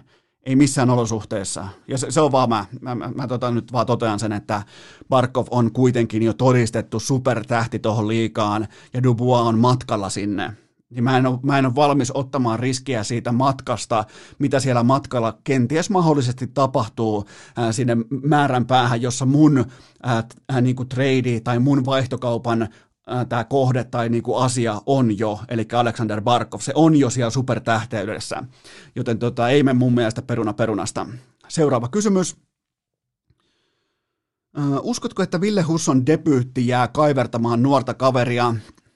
En usko, koska Husso on ollut pesukoneessa aiemminkin, kuten vaikka IFKssa ja Leijonissa, ja äh, on osoittanut vuosien saatossa olevansa henkisesti vahva maalivahti, eikä mikään junnu enää, että se on jo 25-vuotias ja se tietää suurin piirtein täsmälleen, tismalleen, miten hyvä maalivahti se on, mitä puutteita on, mitä, mitä pitää kehittää ja siihen ei liity yksi yksittäinen pelattu erä, kolmas erä jossain höpö, höpö matsissa, mitä kukaan ei muista enää kahden viikon päästä. Eli onhan toi komeeta, siis toi on tällä hetkellä komeeta, että siellä on GAA, eli päästettyjen maalien keskiarvo ottelua kohden on tällä hetkellä lukema, mitä mä en ole välttämättä koskaan nähnyt nähnyt, kun mä oon mennyt katsomaan maalivahtien tilastoja, mutta Ville Husson GAA on tällä hetkellä 12,15. Eli toisin sanoen 14 laukauksesta meni neljä omiin kolmannessa erässä, siis aivan hirvittävän järkyttävä paikka tehdä debyytti NHL, mutta hei, jos mennään posin kautta, niin tota huonommin tai tota heikommin tai tota katastrofaalisemmin se ei voi enää mennä, toi suoritus NHL, joten se on nyt tavallaan niin kuin se kivikylpy, se haitaripesu, se on nyt tehty. Se on nyt tossa. Ja tosta on suunta vain ylöspäin ja mä oon ihan varma, että Ville Husso myös sen itse tietää ja myös pystyy niin kuin tämän hautaamaan välittömästi, koska se on vain yksi erä jääkiekkoa, jota kukaan ei muista enää kahden viikon päästä. Seuraava kysymys. Kykeneekö Penguinsin Chris Letang ylläpitämään yli kaksi miinusta per peli temponsa? No se on tuossa divisioonassa aivan täysin mahdollista Pingvinsin paidassa, mutta silti totta kai epätodennäköistä. Ja se mitä mä arvostan, mä nostan sille hattua, että Letangia ei kiinnosta oman alueen puolustuspelaaminen, jos sitä on joskus kiinnostanut, koska se on kuitenkin ollut johtava pakki Stanley Cup-voittajajoukkueessa, kolminkertainen Stanley Cup-voittaja, mutta nyt ei sitten kiinnosta pätkääkään. Sitten on tavallaan hienoa katsoa, kun on se kolme Stanley Cupia, vähän reilu seitsemän miljoonaa vuodessa, ja komea vielä kuin helvetti, niin hustlaisit sä kuoleessa tilanteessa, toteet vaan, että okei, tämä joukkue, tuossa tilanteessa varmaan ton niin kokemuspohjan pakki on ymmärtää, että mikä on hyvää, mikä on huonoa, niin tota, se varmaan tietää jo, että okei, tämä joukkue ei menossa mihinkään, että et ei kuulkaa, meillä on Crosby, meillä on minä, meillä ei ole ketään muuta, ja Genoki alkaa olemaan menneen talven lumia, niin, niin tota, hustlaisit sä itse, se on se kysymys. Et välttämättä hustlais enää tuossa vaiheessa, joten tota, ottakaa seurataan. Tulee muuten prime timeissa tänään itse asiassa, tulee tota, Penguins vastaa Capitals. Ja ottakaa seurataan Chris Letangin, nimittäin oman alueen puolustuspelaaminen, kiekoton pelaaminen, tällainen tiukka, aggressiivinen yksi-yksi merkkaaminen, niin ei muuten motivoi pätkääkään. Mä nostan sille hattua, koska se on aitoa. Sitä ei niinku pueta mihinkään kaapuun tai mihinkään tsempparikaapuun, vaan se on mitä se on ja se on aitoa. Mutta onhan toi 0 plus 0 ja miinus 5 tähän kärkeen, niin kahteen matsiin, niin onhan se aika puhutteleva startti tällaiselle takalinjojen johtavalle pelaajalle. Seuraava kysymys. Hän kappas vaan. Miten miinusparonin kausi on nitkahtanut liikkeelle? No tämähän on siis, nythän tilanne on käsittämätön, että Miinus Baronilla, eli Andreas Athanesi, niin, mitä se nimi pitikään sanoa? Mä en, sanon, mä en siis sanonut Athansiun nimeä pitkään aikaan niin kuin sitä oikeita nimeä. Mä puhun ihan suoraan vaan Miinus Baronista. Okei, tehdään linjanveto. Kyllä jokaisen pitää tietää jo, että kuka on Miinus Baroni. Siellä on kaksi pelattua ottelua ja hänellä on käsittämätön, dynaaminen, puhutteleva, vastaan sanomaton, plus kaksi oma peli, ja on sanomattakin selvää, että hänet on roolitettu väärin, jos hän ei pysty kahdessa tappiomatsissa hakemaan itselleen enempää miinuksia. Ja se pitää vielä pystyä linjaamaan tähän perään, että Äh, itse asiassa miinusparoni, eli Andreas Athanasiu, on tällä hetkellä NHLn paras pelaaja, koska NHLssä datapiireissä, kellaripiireissä nojataan yhä enemmän NBA-tyyliseen efficiency, eli tehokkuusajatteluun. Ja miettikää, kertokaa mulle tehokkaampi pelaaja tällä hetkellä kuin miinusparoni, nimittäin kaksi laukausta, kaksi maalia, game over. Sata pinnaa vedoista menee sisään miinusparonilla. NHLn paras pelaaja. Seuraava kysymys. Teemu Hartikainen sanoi kästivierailussaan, ettei ajattele enää NHL. Mitä uskot, muuttuuko tämä ajattelu, jos hän pokkaa KHLn pistekuninkuuden ja MVP pystin. No nämä tittelit on molemmat ihan täyttä realismia, että se pitää sanoa heti kärkeen. Ja, ja tota, mä rakastan härskiä pelaajana. Mä todella tykkään siitä tyylistä, mä tykkään siitä ihmistyylistä, mä tykkään siitä niinku luonteesta, siitä nallekarhumaisesta presensestä, siitä 107 kiloa pelkkää hauvista ja loputti, että se vähän siipeäkin rasvakeittimessä, kaikki tämä mettämies, kalamies, mutta mä silti totean, että NHL olisi nykypäivän pelinopeudessa – se olisi selviytymistä. Joten miettikää, NHL olisi selviytymistä, mutta KHL on dominointia tolle pelaajaprofiilille, ja jokainen varmaan ymmärtää, mistä johtuu. Siis siitä, niin kuin, miten pystyy käyttämään kokoa, pienkaukalo, iso kaukalo, kaikki tämä, miten peli avautuu sun eteen. NHL mitään ei, ei olisi kuitenkaan vielä todistettuna, ketään ei kiinnosta sun tehot jossain KHL, ja sä lähdet silti jostain nelosketjusta liikkeelle.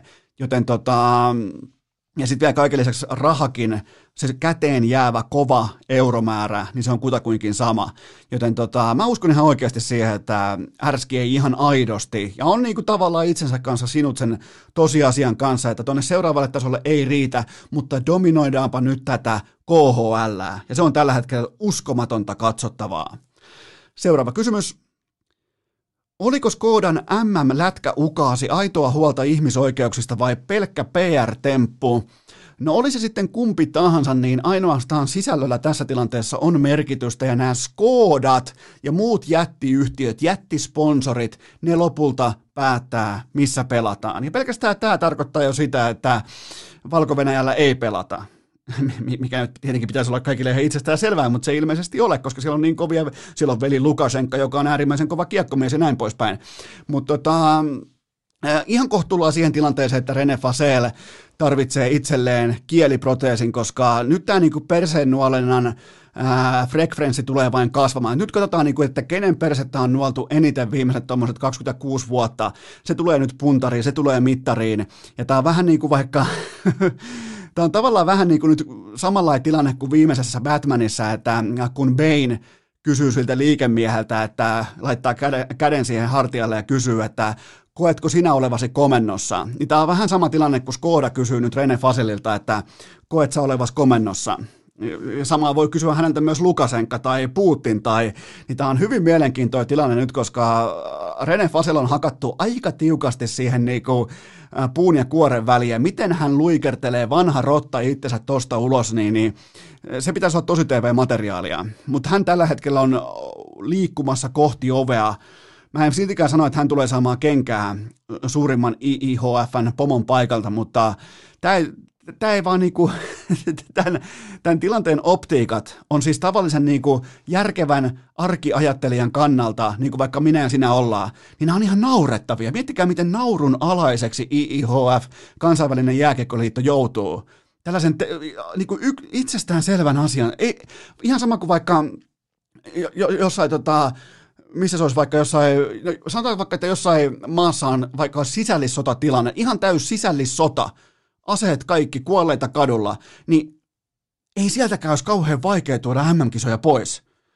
Niin kyllä kestää niin kuin itsestään selvän päätöksen tekemisessä kestää aivan helvetin kauan, koska tämä kieliproteesi Fasel joutuu nuolemaan niin monta persettä samaan aikaan.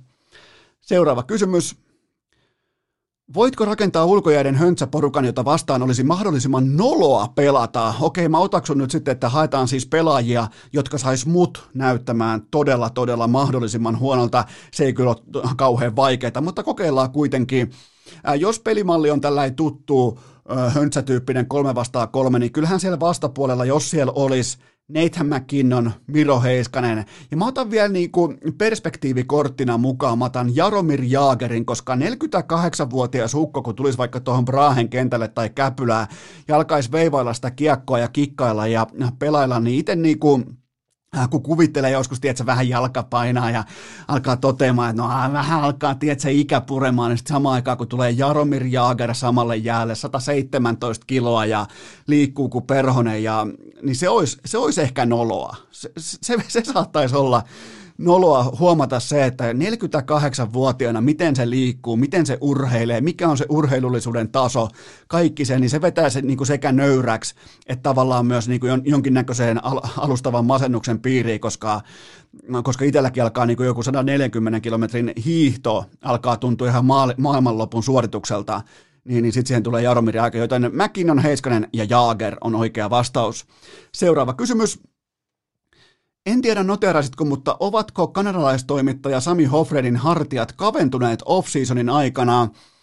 Hyvä huomio ensinnäkin. Mä tykkään, että katsotaan niin TV-lähetyksiä, Viaplayn lähetyksiä katsotaan äärimmäisellä tarkkuudella, mutta mun papereissa mun oli pakko katsoa vielä nämä niin studionauhat läpi uudemman kerran ja tehdä arvio, niin Tämä on vain ja ainoastaan asetteluongelma, koska Ville Niemisen jakkara tälle kaudelle, se on käännetty suoraan kameraan päin, ja nythän tässä niinku suorastaan hehkuu Niemisen, coach Niemisen hartiosta tämä 154 ja 5, äh, 154 ja puolen kilon penkkitulos, se hehkuu, se tekee tehtävänsä, niin se on se penkkitulos on se, mikä saa Hofrenin näyttämään verrattain kapoiselta pojalta, joten mä, mä, mä edelleen luotan Hofrenin hartioihin, mutta tota, onhan toi niin kuin, niin kuin sanoit, toi optiikat vähän niin kuin tota, Faselin tapauksessa, niin Hofrenin kannalta optiikat, se miltä tilanne näyttää, niin eihän se ole edullinen tilanne. Viimeinen kysymys. Hmm, no niin. Metonkuhtujen Nikke teki maalin ja päätti täten 647 päivän osumattoman putkensa. Mihin putkeen tai tilastopoikkeamaan tämä on verrattavissa urheilun historiasta? No mun piti käydä kaikkea niin kuin mulla oli jumalaton määrä niin kuin Excel-siittejä auki ja piti soittaa kellarinörtille ja kaikki läpi, että mihin tämä voisi vertautua, niin oli kuitenkin pakko tehdä kova päätös ja on poimia vain yksi esimerkki esiin, nimittäin tämä on vastaava käänteisesti kuin The Undertakerin voittoputki Frestlemaniassa. Yhteensä 21 tittelivoittoa putkeen ja sen päättyminen se oli se shokki, joten tämä on käänteisesti sama asia. Tai tavallaan jopa niin kuin Nikkekin on metonkuhtujen ikioma Undertaker, eli toisin sanoen hautausurakoitsija. Koko eläintarha tällä hetkellä näissä puitteissa laitettiin hautaan sieltä ihan ikiomasta selästä, joten Nikke on jatkossa The Undertaker ja putki The Streak on vihdoinkin arkussa. Urheilukääst! Podcastien ikioma Santtu Jokinen! Tähän välikköön mulla on teille huippunopea kaupallinen tiedote ja sen tarjoaa Nordic Sales Crew, koska älä sä nyt sitten rakas kummikuuntelija, älä sä ole se, joka selittelee sitten joskus kesäkuussa ulkopuolisista tekijöistä johtuen, että minä en saanut kesätöitä, kukaan ei ottanut, kukaan ei pyytänyt haastattelua, niin älä sä ole se, koska NSCllä Nordic Sales Crewlla alkaa kesätyön haku ensimmäinen päivä helmikuuta. Voit nyt ottaa jo kalenteri ylös, ensimmäinen päivä helmikuuta helmikuuta voit hakea kesätöihin Nordic Sales Crewlle, joten kerro kaverille, laita WhatsApp-ryhmää, ota talteen, hakekaa vaikka porukassa. Mikä olisi muuten sen hienompaa kuin grindata, painaa tiukkaa hihnaa kesällä kaverin kanssa, kunnon myyntiä. Muistakaa, että siellä on valtteina tuhtipalkkaus ja ensiluokkainen työhyvinvointi, kuntosalijäsenyys, personal trainer palvelut, mentaalikoutsi, ravintokoutsi, kaikki nämä tulee kaupan päälle ja mä korostan korostan itse vielä tätä jatkuvaa myyntikoulutusta. Älkää koskaan aliarvioiko sitä. Älkää koskaan mitatko työpaikkaa vain ja ainoastaan sen nettopalkan suhteen. Miettikää, varsinkin nuoret kuuntelijat, mitä voitte ottaa tässä vaiheessa elämää työpaikasta mukaan ja mun mielestä NSCllä toi jatkuva myyntikoulutus, koska, koska mä tiedän ketkä sen tekee, mä tiedän, että ne on huippukavereita, ne on huippuosaajia, niin se on vähän niin kuin ilmaista oppia joka helkkarin päivä ei, ei tarvi mennä, tiedätkö, luentosaliin kuuntelemaan professoreita, koska se on tuolla joka päivä se myyntikoulutus läsnä niiltä, jotka on sen itse tehneet, jotka on itse tuonut dollarin pöytää. Joten tota, Hakekaa töitä, voitte vaikka heti hakea, voitte mennä suurin piirtein jopa niin kuin heti töihin. Hakekaa töitä Nordic Sales Crewlta, tehkää se itsenne tähden, tehkää se nimenomaan sen tähden, että menette eteenpäin. Älkää jääkö sohvalle makaamaan, älkääkä ainakaan itkikö joskus kesäkuussa, että no kun ei ollut mitään mielenkiintoista paikkaa ja ei tullut. Ensimmäinen päivä helmikuuta alkaa NSCn kesätyön haku, laittakaa infoa liikkeelle, laittakaa WhatsApp-ryhmään viestiä ja menkää katsomaan meikän Instagramista juurikin tänään kaikki lisäinfo, joten Nordic Sales Crew työpaikka juurikin sua varten. Tähän kylkee vielä huippunopea K18 tuoteinformaatio. Sen tarjoaa tuttuun tapaan Coolbet. NFL-kohteisiin, niitä on tänäänkin kaksi kappaletta vielä tuolla edessä päin. Mä täällä aamulla teen kästiä ja illalla saa katsoa NFL, mikäpä sen parempaa, mutta siellä on 10 euron ilmaisveto käytettävissä. Kannattaa poimia, jos et ole vielä käyttänyt. Ja jääkiekkoon on myös viikoittainen ilmaistarjous. Ja tänään on sitten Viaplaylla NHL Primetimea, niin mun on pakko todeta, ihan näin niin kuin suorilta käsin, että se alkaa se ottelu kello 19. Samaan aikaan tulee totta kai myös Liverpool, Manchester United, joten menee vähän niin kuin kahden telkkarin taktiikalle, mutta Mun papereissa Washington Capitals tulee voittamaan Penguinsin aivan pystyyn. Okei, ei nyt varmaan niin kuin mitään 8-0 rane-tyyppisesti, mutta Capitals kuitenkin on mun, mun papereissa selkeästi parempi, laadukkaampi, kokonaisvaltaisempi jääkiekkojoukkue kuin Penguins, ja jostain syystä, kun mä katson Kulpetin kertoimia just nyt, Capitals on alta vastaaja tähän otteluun. Petri Matikaisen sanoin, no way. Joten tota, siinä on tällainen pien kohdepoiminta. Capitals ei saa olla nykyolosuhteissa alta vastaan ja Penguinsia vastaan. Ja tämä peli on siis kello 19 tänään sunnuntai-iltana, joten tota, kaikki kampanjat, kaikki lisäinfo on muuten maanantaina sitten huomenna maanantaina kello 12 alkaen Kulpetin viikkotuplaus, aina vähintään 5 tonnia potissa, se kannattaa totta kai muistaa. Kaikki kampanjat, kaikki kohteet, kaikki, äh, kaikki lisäinfo Kulpetin sivustolta, kaikki pelaaminen totta kai maltilla, älykkäästi ja ennen kaikkea K18. Purr! Isoäidin kellarinörttien Excel-taulukko asialla jo vuodesta 2018. Ja sittenhän me riipaistaan suoraan seuraava kysymys pöytään. Onko NFCn puoli virallisesti done? Eli he oikeastaan lähdettiin mukavasti heti NFL-kysymyksellä. Okei, äh, NFCn puoli se on, voidaan todeta, se on virallisesti done, koska Senior Bowlista, eli Brady vastaan Breeze ensi yönä, kumpikaan jäsen, ne ei halua tätä smokea, mitä on luvassa, ne ei halua tätä savua, ne ei halua nähdä Frozen tundraa, ne ei halua nähdä tätä, tämän kuntoista juustopääporukkaa Aaron Rodgersia. Mä en anna mitään uhkaa en Saintsiltä, enkä Buccaneersiltä uhkaamaan tätä Packers, eli mun papereissa juuri nyt, juuri tällä hetkellä, ja mä puhun aidosti, mä, mä, se mitä mä näin oli ylimarssi, oli dominointia, oli kokonaisvaltainen jalkapallosuoritus Green Bay Packersilta, joukkueelta, jota on viime vuosina on epäilty pehmeäksi, ei ole sisua, luonnetta, ryhtiä, näitä tekijöitä, niin ihan siis absoluuttinen ylimarssi Los Angelesin, Los Angeles Ramsin pelottavasta puolustuksesta. Siitä tehtiin suorastaan hakkelusta, siis aivan täysin yksipuolinen ottelu. Mulla ei ole tullut missään vaiheessa sellaista tunnelmaa tai fiilistä, että okei, nyt, nyt Rams voisi tulla. Ei, ei, ei. Packers, parempi hyökkäys, parempi puolustus. Ja ihan siis tämä olisi voinut päättyä paljon paljon rumempiikin lukemiin, siis tyyppiin 40 17 tai 40 10, jotain tällaista tämä ottelu. Joten tota, Green Bay Packers tällä hetkellä, uskallan sanoa sen ääneen, en sano, sanon, se harmittaa mua, ei harmita. Okei, mä sanon sen ääneen, Green Bay Packers tänä aamuna, sunnuntai-aamuna, suurin suosikki voittamaan koko paska. Eli suurin suosikki voittamaan Super Bowl tänä vuonna. Mä en välttämättä nauti siitä, mä en välttämättä tykkää siitä, mutta toi on todella hyvä, hyvin valmennettu, laadukas amerikkalaisen jalkapallon joukkue, joka tulee menemään kerran kerrasta NFCstä jatkoon. Tehdään muuten linjat etukäteen. Jos tulee äh, Saints vastaan, niin Packers tulee olemaan viiden ja puolen pinnan suosikki. Jos tulee Buccaneers vastaan, niin Packers tulee olemaan kuuden ja puolen pinnan suosikki vai pitäisikö tulla muutama pinna alemmas? On toi, toi kyllä saattaa vaikuttaa markkinaan nimenomaan noin, että Mä pitäydyn noissa. Jos tulee Saints miinus viisi pinnaa, jos tulee Buccaneers miinus kuusi ja puoli pinnaa. Siinä on mun lopullinen. Eli Saints vitonen ja Buccaneers kuusi ja puoli pinnaa saavat eteensä. Siinä on mun lopullinen arvio tästä tilanteesta suurin piirtein. Näin mä sen uskallan sanoa. Kyllä vaan, mutta joo siis Packers todella, todella vakuuttavaa ja oikeaan aikaan vuotta tammikuussa. Silloin tehdään mestareita. Tammikuussa tehdään mestareita, joten tota, oikeaan aikaan parhaimmillaan. Seuraava kysymys. Oletko korvausvastuussa siitä, että Buffalon ja Baltimoren ottelu ei ollutkaan viihdyttävää?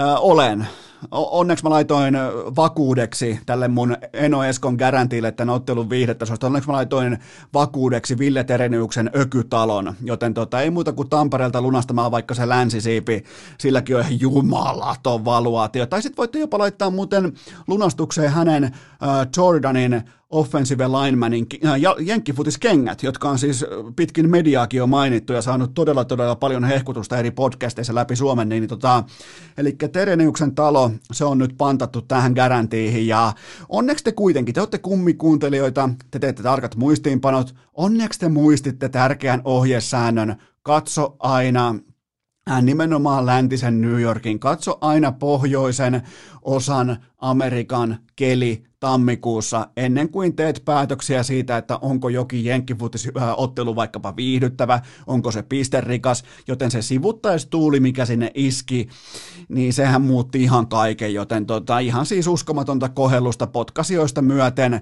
Ja lopulta myös Lamar Jackson lähti sitten isoista ovista ulos ja se peli oli siinä, se oli lopulta 17-3 tämä pallopeli, potkasijat lauko muuten, yhteen, oliko peräti kolme tolppaa, Justin Tucker taisi ottaa molemmat tolpat kiinni ja ja tota, ihan siis täyttä kohellusta ja pelkkää juoksupeliä ja jardi kerrallaan, kumpikaan ei etene yhtään mihinkään. Ja onneksi kuitenkin parempi joukkue voitti. Eli Buffalo ansaitusti AFCn finaaliin. Ja se on erittäin suuri asia koko kaupungille, koko fanikunnalle, Bills Mafialle, kaikille sille, että kuinka paljon siellä on nielty lyijyä, niin ne on nyt kuitenkin AFC-finaalissa ja täysin ansaitusti. Joten pysty kuitenkin pelaamaan vaikeissa olosuhteissa, vaikeissa tilanteissa pysty pelaamaan paremman jalkapalloottelun kuin toinen ää, paikan päälle saapuneista joukkueista. Siitä on lopulta kyse. Ei aina pidä olla maailman paras. Riittää se, että on paras paikan päälle saapujista. Joten tota, mä oon helvetin iloinen siitä, että Buffalo meni tästä ottelusta lopulta jatkoon, koska tota, me tullaan näkemään, nyt kaikissa tapauksissa me tullaan näkemään todella hyvä AFC-finaali. Ja, ja, tota, ja tämä oli muutenkin oli helppo ennustaa nimenomaan, että Packers menee jatkoon ja sitten että myös Buffalo menee jatkoon. Ne molemmat osu, mutta tässä ei nyt ihan täysin ei, overi ei löytänyt uomaansa tässä ottelussa. Ei mahan mitään, Pitäisi varmaan pitää noin totoit pelkästään niissä otteluissa, missä pelataan sisäolosuhteissa tai suljetun katon alla, mutta, mutta onneksi te kuitenkin katoitte sen ohjesäännön aina kun pelataan Western New Yorkissa, niin aina se keli kohdalleen sieltä säätiedotteesta. Mieluiten vielä jopa omalla silmällä pregameissa katsotte sieltä, jos siellä niin kuin tyyli tuulipuku lähtee pois päältä, tai selostajalta lähtee, tiedätkö, mikrofonista se äh, tuulisuoja, mikrofonin tuulisuoja lähtee lentoon, niin se on merkki siitä, että overia ei ole tulossa, mutta kuitenkin Buffalo ansaitusti parempana joukkueena jatkoon. Seuraava kysymys. Mitä merkintöjä teit Holloway Qatar-ottelusta UFC-vihkoseesi? No Max Holloway tarjosi sittenkin klinikan, karttukylvyn ja persesaunan samaa rahaa ja Mä jouduin katsomaan mestaruuserät oikeastaan vähän niin kuin syrjäkarei. Mä en ihan täysin kestänyt katsoa sitä turpasaunaan, koska tämä oli yksi kaikkien aikojen ylikävelyistä kahden laadukkaan ottelijan kesken. Mä olin aivan täysin väärässä. Kalvin Katar ei kulunut samaan kehään missään vaiheessa. Mä epäilin Hollowayn urheilullista, sitä kulmahammasta, sitä drivea, dynamiikkaa. Mä en tuu, mä takaan teille, mä lupaan teille, mä pantaan vielä loputkin Terenyksen talosta. Mä en enää ikinä tule epäilemään Max Hollowayn sisua luonnetta tai ryhtiä. En enää toista kertaa, en enää ikinä. Viisi täyttä erää, yhtä maalia ja yksi dominoivimmista täyden ajan main eventeistä. Varmaan mm, voi olla jopa UFCn historiassa. Mä en osaa sanoa koko historiasta mitään, joten mä pysyn vaan siinä ajassa, mitä mä oon katsonut vuodesta 2012-2011 saakka suurin piirtein. Niin tota, en mä ole tällaista kylvetystä nähnyt ihan hirveän usein. Nimenomaan main eventeissä, missä on lähtökohtaisesti kaksi laadukasta ottelijaa samassa kehässä, joten tota, toi muuten pudotti toi Holloway tuohon matsiin 445 445 osunutta lyöntiä, joko kroppaa päähän ja myös niin kuin pikkuosumatkin lasketaan, vaikka ne on niin sanottuja significant äh, strikeja, mutta ei nyt aina ihan mitään täysiä Mike Tyson pommeja ole, mutta 445 osumaa vastustajaa, mikä on yhtä kuin UFC-ennätys ja mikä on siis niin kuin ylipäätään jo urheilullisesti aivan täysin edes vastuutonta. 445 osumaa vastustajaan, joten Volkanovski Holloway kolmonen kaikista marmoreista, se on täten ansaittu ja se on ennen kaikkea vääjäämätön. Seuraava kysymys. Uskotko, että Habib Nurmagomedov tekee sittenkin paluun UFC-häkkiin? Ää, totta kai se tekee. Ei se muuten olisi tuolla pitämässä Dana Whitea kädestä kiinni pitkin Abu Dhabia. Ja, ää, mä, en, mä en kuitenkaan, mä en syytä Habibia huijauksesta, koska siellä oli isän kuolema, kaikki ne tunteet, kaikki se tunnekuorma lasti, 29 matsia, 29 voittoa, aikansa, kenties ikuinen legenda niin, niin tota, mä, mä en syytä huijauksesta. Mä, mä edelleen uskon siihen, että hän tarkoitti sitä, mitä hän sanoi, mutta lopulta kuitenkin, kun tiedätkö, kun aurinko menee levolle, päivä päättyy, niin mitä Habib on? Se on tappelia. Se on vapaaottelija. Se, se on urheilija. Ja sä et koskaan pysty leikkaamaan urheilijasta sitä urheilua pois. Vaikka sä kuinka haluaisit, vaikka sä kuinka yrittäisit, niin se ei koskaan tule lähtemään. Se on tappelia, toi jätkä. Joten tota, äh, nythän ihan selvästi Dana White – haaveilee, nyt kun on koko Disneyn järjestelmä on valjastettu UFC-promootioiden eteen, kun alkaa tämä niin sanottu Conor McGregor-viikko, niin, niin Dana Whitehan haaveilee nyt kaikkien aikojen jackpotista, eli McGregor tyrmää Poirierin kuin Aldon aikoinaan, ja sen jälkeen Whiteilla on jälleen kerran jollain ihmeen kaupalla, ja vielä keskellä pandemiaa, silloin kaikkien aikojen jackpotti käsissä, sillä hetkellä, jos jollain ihmeen Mä en tiedä, miten se sitten taas tapahtuu, että se saisi Habibin vielä tulemaan kerran McGregorin kanssa samaan häkkiin, mutta e, e, en tiedä, miten se tapahtuisi. Mutta tota, jotenkin, jotenkin toi Dana White, punapäinen, kaljupäinen ukko Bostonista, niin jotenkin se vaan aina kolaa ne lumet oikeaan suuntaan ja tulee aina läpi näistä vaikeista ajoista. Ja nytkin on niinku lottovoittokuponki, viimeinen numero vielä katsomatta ja aina tulee osumaan. Joten tota, Näyttää muuten, Conor, Conor McGregor näyttää tällä hetkellä todella valmiilta kehään, ja pitääkin olla, jos aikoo hypätä Poirierin kanssa samaan häkkiin, mutta näyttää todella valmiilta, jos muistellaan vaikka niitä aikoja kahden vuoden takaa, niin silloin ei, niin kuin, ei mihinkään. Näyttää todella atleettiselta, jälleen kerran siltä, joka, joka tota, miten se nyt voisi sanoa, tiedostaa, että millä ne miljoonat on hankittu urheilemalla, olemalla yhdessä urheilulajissa todella, todella hyvä, pelottava, ja sen jälkeen koko sen lajin historian paras markkinamies. Nyt se muistaa kenties taas tämän niin kuin marssijärjestyksen ja näyttää todella hyvältä nyt tähän niin sanottuun McGregor-viikkoon, mikä alkaa suurin piirtein nyt huomenna maanantaina. Seuraava kysymys. Äh, mikä on päällimmäisin muistosi Wayne Roonin urasta? No varmaan päällimmäisin muisto on se, että hän ei koskaan nostanut mitään toista arvoa voittamisen yläpuolelle. Se on vaikeaa, kun on miljoonia puntia rahaa, on naisia, feimiä, lehtien kansia, kaikkea tätä, kolmea leijonaa, mitä tahansa, niin mikään ei noussut ikinä voittamisen yläpuolelle. Se ilme, kaikki miettikää sadekeli, neljä astetta lämmintä, ankara pohjoistuuli ja pallosta taisteleva Wayne Rooney Manun paidassa liukutaklaus sisäisessä vittumaisessa sadeliuvussa painaa siellä, niin kyllähän se on se merkki, tai niin kuin tavallaan muistikuva Wayne Rooneysta, se voiton tahtohalu, se kursailemattomuus, se aitous, se se, että ei, tavoitteena ei ollut siihen aikaan vielä niin kuin näyttää hyvältä tai se, että on hirveästi Instagram-seuraajia tai, tai tota, ollaan poliittisesti korrekteja joka tilanteessa. Vitut, kun sukille vaan niin kovaa ja katsotaan, milloin vastustajan nilkka murtuu, niin, niin se, sellaisena mä muistan Wayne Roonin. Siellä oli, tuloksena oli lopulta viisi valioliikan mestaruutta ja yksi mestarien liikan pokaali. Ja aina parhaimmillaan Liverpoolia ja Manchester Cityä vastaan. Ja aina jotenkin niin kuin, aina löytyy mitä kovempi painetilanne, sitä kovempi ruuni tai sitä vihasempi ruuni. Englannin bulldogin näköinen ja jumalauta, kun se tulee sillä, kun se on 172 senttiä pitkä ja painaa 90 kiloa, niin no ei nyt sentään, mutta siis tota, se on ihan kuin amerikkalaisen jalkapallon running back, kun se tulee siihen kylkeen. Erittäin hieno pelaaja ja tavallaan niin kuin vielä haluan korostaa sitä, että voittaminen oli ainoa arvo ja sille pitää nostaa hattua. Mahtava, mahtava ura. Seuraava kysymys. Laihtuiko James Harden Houstonin ja New Yorkin välisellä lennollaan, ja jos laihtui, niin kuinka paljon? Tämä on ihan täysin uskomatonta, koska tämä on niinku, mä katsoin niitä kuvia. Tämä on ryöstö, tämä on Ocean's Elevensin loppukohtaus, tämä on, tämä on se hetki, kun Brad Pitt nostaa sen äh, SWAT-tiimin kasvosuojauksen ylös. Tämä on se kohta, kun rahat on jo repussa ja se nostaa sen maskin ylös ja kaikki tajuaa, että ei jumalauta, ne teki sen huijauksen noin päin. Tämä on siis ihan sama kuin Kaiser Sose kävelee epäilyiden äh, loppukohtauksessa pois. Tämä on iso huijaus, tämä on iso kusetus, tämä on vedätys, tämä on ryöstö, koska ei toi yhtäkkiä toi jätkä ei voi näyttää noin hyvältä, noin urheilulliselta ja avausmatsin tilastot viime yönä oli pakko katsoa NFLn ohessa.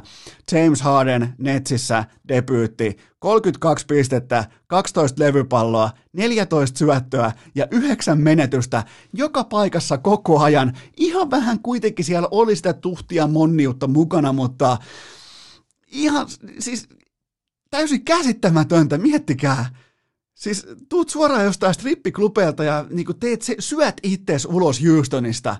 Tripla tupla ja melkein vielä kuatrupla tupla tosta, yhä, jos olisi tullut kymmenen menetystä täyteen. Ja, ja voitto vielä omalle joukkueelle. Ja heti Kevin Durant löysi itselleen Aisaparin, joka ei ole siis jatkossa. Nyt jo voidaan sanoa, että se ei ole jatkossa, Aisapari ei ole Kyrie Irving. Kyrie Irvingistä tuli viime yönä kauppamateriaalia, se on ihan selvää. siis toi kombinaatio toimi ihan kuin jo aikoinaan jossain tota, niin kuin Thunderin paidassa, kun molemmat oli vielä nuoria ja täysin tiedottomia siitä, että kuinka hyviä heistä tulee jonain päivänä. Okei, kyllä varmaan Durantti tiesi sen, mutta ihan siis täysin käsittämätöntä. Siis se niin kuin, lajikohtainen lahjakkuus on jotain niin uskomatonta tuossa kaverissa, että mä en, mä en, niin kuin, mä en toisaalta mä en niin kuin, pysty sietämään sitä, ja samaan aikaan jossain sivulauseessa itseltäni salaa mä rakastan sitä kaikkea. James Harden, ihan siis täysin uskomatonta. Seuraava kysymys. Onko Zion Williamsonin hypejuna äh, hyytynyt pakkaseen vai missä on kaikki USA-median hehkutus? Eli nyt huudellaan Zion Williamsonin hypejunan perään.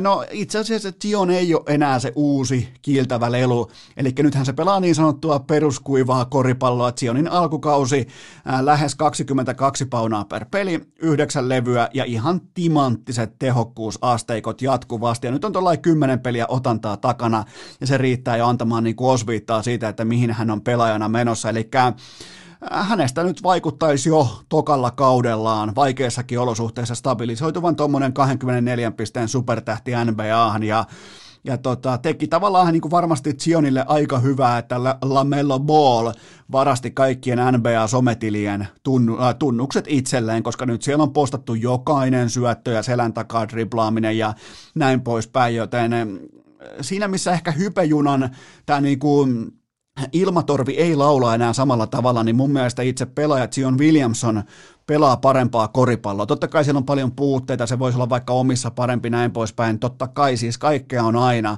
mutta onhan toi tehokkuusasteikko ja se, miten helppoa se pisteiden tekeminen NBAssa kakkoskaudella on, niin se on todella, todella puhuttelevaa, joten tota, älkää olko huolissanne. Ei ole menossa mihinkään seuraavaa kymmenen vuoteen ainakaan. Seuraava kysymys. Mikä on tähän saakka yllättävin NBA-tilasto?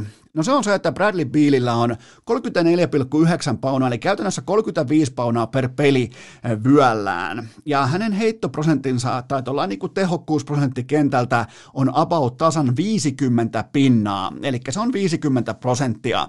Tähän kylkee vielä ottelua kohden viisi syöttöä per ilta, ja se yllättävä tilasto, Washington Wizards on silti aivan täysin mykistävää tappiollista roskaa. Niillä on noin tehokas pelaaja, 35 paunaa per peli, 50 pinnan heittämisellä, ja ne ei voita koripallootteluita. Se on ihan täysin käsittämätöntä. Mutta jos mennään posin kautta, niin äh, sen sijaan ex-MVP Russell Westbrook vaikuttaa ymmärtävän roolinsa paremmin kuin Hardenin tai Durantin kanssa. Mä en osaa keksiä siihen syitä, mutta vaikuttaa, että hän nyt on hoksannut, että hetkinen, että mä en tuossa skoraamisessa hokkaa kauhean. Mittikään piti olla kymmenen vuotta että tajustan. Se on nyt hoksannut, että hetkinen, juman kautta, että en mä tuossa skoraamisessa hokkaa kauhean hyvä. Se laittaa palloa paikoin jopa, uskallanko sanoa älykkäästi liikkeelle ja näin poispäin, niin, niin. mutta joo, uskomatonta, että Washington ei voita koripallootteluita näillä tehokkuusnumeroilla. Seuraava kysymys. Mitä tunnetta koit, kun havaitsit, että Niko Salo palasi perjantaina kiikarikerhoon? No ensinnäkin Classic teki 11 maalia ja ykkössentterillä kiikarit, niin kyllä mä, mä arvostan. Mä jotenkin niinku tällainen niinku tunne oli jotenkin kodikas ja heti perään lauantaina 0 plus 4 ja vielä terveiset urheilukästiin, niin, niin näin se vaan media, to, tälleen pelataan niin kuin ankaraa mediapeliä.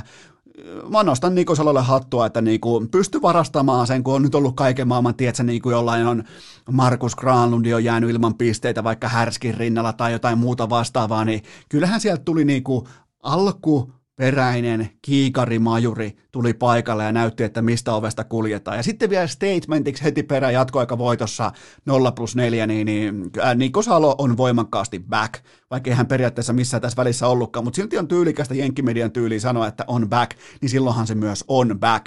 Mutta Viikonlopun kovin sählysuoritus oli kuitenkin Peter Kotilaisen 1 plus 8, ää, tota, 1 plus 8, eli tämä oli Kotilaisen ottelunumero, ää, mä katon vielä tosta, tämä oli Kotilaisen ottelunumero, hetkinen, tämä oli ottelu numero 200. Tässä oli tehopiste numero 400, mukaan lukien tämä syöttöennitys, eli tietenkin kahdeksan syöttöä ottelussa on salibändin, äh, salibändiliikan, eli F-liikan syöttöennätys koko sen historiassa, joten tota, mä oon nyt saanut harvinaisen tällainen niin jopa kulttuuriteko. Mulla on nimittäin Peter Kotilaisen tuoreet kommentit tässä narunain, kuunnellaan tähän väliin. Peter Kotilainen, first win, how do you see the game? OK game, tota, Maas teatterkuude. What was the difference between you and Vitkovica today? Uh, yes, good game and tota, hotel sleep. If you're going to the semifinals, how are you going to play? Yes, ihan mahtavaa päästä. Thank you very much. Ihan mahtavaa päästä. Siis tässä oli niinku Peter Kotilaisen tiivistelmä siitä, että miten toi meni toi nyt tämä syöttöennätyksen kanssa. Ja on toi kyllä kova, että lähtee Hotel Sleep. Jotenkin niinku siinä on sellainen niinku hyvä drive, että miten nyt painat 1 plus 8 taulua sen jälkeen heti Hotel Sleep. Se on, se on selkeä kaava. Pitäisi just enemmän saada niinku tätä kansainvälistä mediaa paikalle tänne F-liigaan. Siinä olisikin muuten hyvä nyt tota, Siinä olisikin muuten F-liikalle ihan Niko Salon johdolla vaikka hyvä tällainen markkinointitempaus, aina kansainvälistä mediaa paikalle. Ja sitten vielä mieluiten kotilainen siihen niin kertomaan vaan, että Hotel Sleep. Siinä on nopeasti, jos vaikka Hotels.comin tai joku Trivako tai joku muu vastaava sponssina, rahavirta olisi taattu, Hotel Sleep, joka matsin jälkeen, 1 plus 8, kiskis, Peter Kotilainen. Seuraava kysymys. Jaha, nyt on muuten hyviä kysymyksiä. Uskotko, että Ravigaalan 28 palkintokategoriaa riittää vai pitääkö niitä laatia vielä lisää? Okei, no tässä on ihan selvästi käynyt sellainen tilanne, että Makkara Speedway repii sivuja irti suoraan uinnin pelikirjasta. Sielläkin vaan niin kuin, jos pitää saada joku Michael Phelps tai vastaava voittamaan 18 olympiakultaa, niin eihän se ole siitä urheilijasta kiinni, vaan se on lajien määrästä. Uidaan vaikka 180 eri matkaa lyhyen altaan, altaan selkä, kroolaus, sitten voisi olla vaikka käsipohjan uinti, sukeltaminen, ää, perhonen ensin ja sen jälkeen sukellusperhonen, sen jälkeen selkävetäsy, sen jälkeen vaikka rintauintia, koiraa, kissaa, näin poispäin, niin kyllä saadaan kultamitaleita taloon, mutta, mutta tota, sitä mä oon pohtinut, tai oikeastaan siitä mä jätän protestin, ettei Johnny Flamella hänellä ei ollut minkäännäköistä palkintoa, vaikka nyt kuitenkin jaettiin 28 palkintokategoriaa yhteensä Ravigaalassa, joka on siis mun urheilukalenterissa ehkä yksi keskeisimmistä tällaisista, niin kuin, kun mäkin laitan vähän niin kuin parempaa ratsastushattua päähän ja lähden talleille, niin, niin mä oon siis tälleen ravikaala-fanina, mä oon äärimmäisen pettynyt siitä, että Johnny Flame ollut edes mainittuna palkittujen joukossa. Onneksi tämä Elia Webbi oli, jonka mä siis osaan myös nimeltä mainita. Siinä on toinen hevonen, jonka mä osaan mainita livel, ää, nimeltä. Eli Elia Webbi voitti jonkun niinku neljä, neljäjalkaisten lämminveristen yli kolmevuotiaiden, alle viisivuotiaiden eteenpäin juoksijoiden sarjan. Joten tota, onnittelut Oulun suuntaan Elia Webille, mutta sitä mä lähdin oikein pohtimaan, että nouseekohan koskaan hevosilla tällainen niin menestys tai palkinnot kuolaimiin, koska ettei vaan niinku yhtäkkiä, vaan, tiedätkö, kun jotkut on vaikka just niinku, ne on tyttöhevosia tai, niinku, tai sitten on tällaisia niinku diivatyyppisiä mieshevosia, nyt on muuten hyvää keskustelua, nyt on helvetin hyvää podcastaamista, mieshevosia, tyttöhevosia, niin tota, niin, niin tajuukohan ne hevoset koskaan niin kuin omaa arvoaan, tai niin kuin sitä, että niillä olisi ehkä kenties varaa diivailla tietyissä tilanteissa, että niin kuin vaikka normaali kaura ei enää kelpaakaan, tai ei tykkää ollakaan yhtäkkiä enää semmoisessa normaali kuljetus niin kuin, ä, peräkontin, peräkontin näköisessä hevoskuljetusvaunussa, että haluaa niin kuin vaikka Valtteri Bottaksen motorhome, millä menee tota, Tiffania myöten. Tota.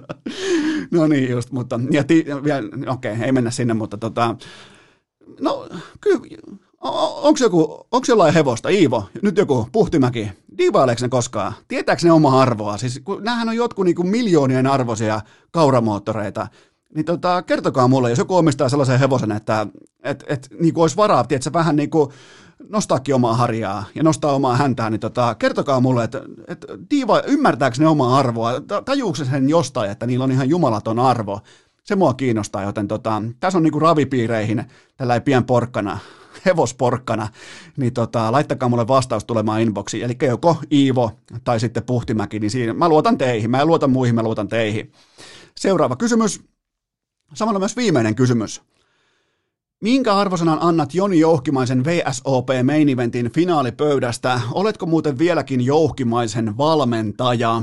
No, no lopulta Jouhki päätyi nyt sitten sijalle viisi ja lunastukseen yhtä, lunastus oli yhtä kuin 389 000 dollaria.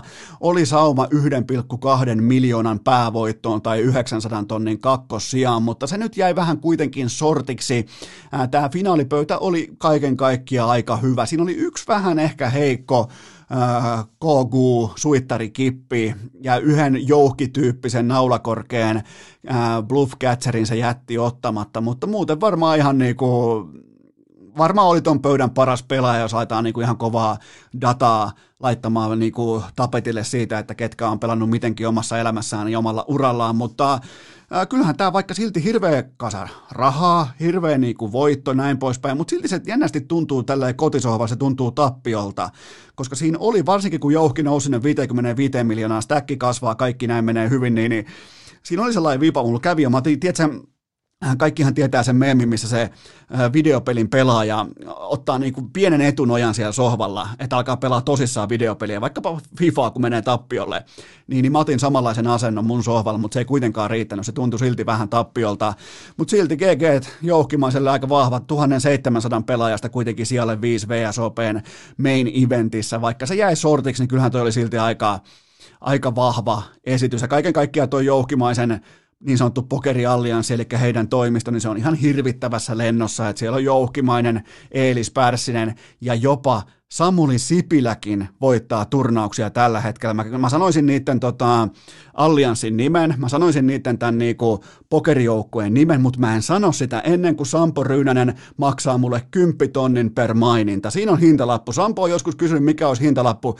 Siinä on hintalappu 10 tonni per maininta. Onneksi se on Sampolle. Onneksi se on sympaattiselle Sampolle. Se on pikkuraha, joten siinä on hintalappu. Sitä on kyselty, se on hintalappu. Sampo, toi on sua varten pelkällä rakkaudella. Ja mitä tulee tuohon valmentajakysymykseen, niin Mä oon nykyään jouhkimaiselle ja myös Pärssiselle pikemminkin tällainen niin kuin senior advisor, eli silloinhan ihmisestä tulee senior advisor, kun sillä ei ole mitään annettavaa, mutta ne tavallaan ne, ne ex-oppipojat tai ne tota, kaverit tai ne ei niin kuin kehtaa vaan sanoa sitä suoraan, että no viititkö nyt olla hiljaa? Tai viititkö lopettaa ton höpinän, niin silloinhan sus tehdään senior advisor, silloin kun sulla ei ole mitään annettavaa, joten mä nimeän itseni äh, senior advisoriksi äh, tässä jouhkimaisen ja pärssisen pokeriallianssissa, mutta tota, onhan toi kova ajoa. Se on, jos, jos joskus haluat, joskus haluat oppia pokeria, niin, niin kannattaa noiden ukkojen pakeille. Se ei kyllä kauhean halpaa mennä ostaa noilta tota, niin kuin yksityisvalmennusta, mutta ne on tällä hetkellä maailman kärki. Tuossa porukassa on maailman kärki tällä hetkellä kaiken kaikkiaan globaalisti, mutta tota, siinä oli aihe tänään. Aika vahvat aiheet, jotenkin helvetin hyvät aiheet oli tänään ja nyt lähdetään kohti tuonne, en kerro minne, lähdetään kuitenkin ajamaan tästä Kalasatamasta kohti Pohjois-Suomea. En tiedä mihin kohtaan pitää pysähtyä Siellä on mielenkiintoisia aikoja edessä, en tiedä mitä tulee tapahtumaan, mutta tota, sen takia oltiin Askissa vaatekomerossa heti tälle sunnuntai-aamuna, että päässään katsomaan Kobelle potentiaalista pihaa, en tiedä miten siinä tulee käymään. Mihinkään ei ole yhtään kiire, Kopekin on vähän niin kuin, että mennään ajan kanssa, mennään rauhassa, mutta kyllähän se varmaan tämän vuoden aikana tulee tapahtumaan, että kenties mahdollisesti unelmatilanteessa Kobella olisi oma piha, mutta kaikki ajallaan, kaikki rauhassa, ei ole kiire mihinkään, mutta se ainakin tehdään varmaksi, että ulkopuolisia tahoja ei syytetä mahdollisesti omista epäonnistumisista, kuten kenties jotkut urheilijat tekee tietyissä medioissa, joten tota, ihan potentiaalia mieleen. Tämä vähän niin kuin avoimin mielin lähdetään nyt ajamaan nelostietä kohti ylöspäin tuonne, tuonne tota, ainakin tuosta Mäntsälästä vielä ylöspäin. Se on, se on sellainen niin kuin, Mäntsälä on sellainen niin kuin hyvä raja, että siinä, siinä alkaa Etelä-Suomi, alkaa Pohjois-Suomi, äh, riippuu mihin suuntaan ajat. Niin, niin. Eli voi melkein sanoa, että lähdetään nyt retkelle kohti Pohjois-Suomea tästä, joten me tehdään nyt sellainen juttu tämän Kopen piha-projektin tiimoilta, että urheilukäst jatkuu tuttuun tapaan tiistaina, ja tätähän ei voi lopettaa niin kuin mitenkään kuin Puhtimäki. Tämä oli muuten vähän Puhtimäki-tyyppinen viimeinen lause, koska sehän pitää tietysti aina mennä tietyllä rytmillä, joten me tehdään nyt sellainen juttu, että tiistaina johonkin aikaan jatkuu.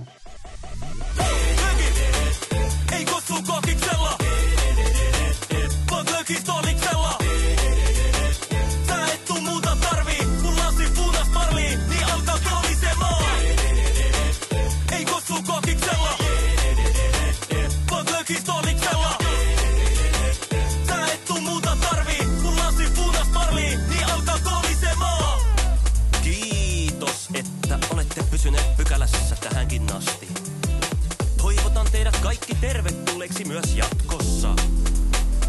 Muistakaa nauttia elämästä arjen vastoinkäymisistä huolimatta. Allekirjoittanut kiittää ja kuittaa. Peliä. Oliko tämä jo tässä?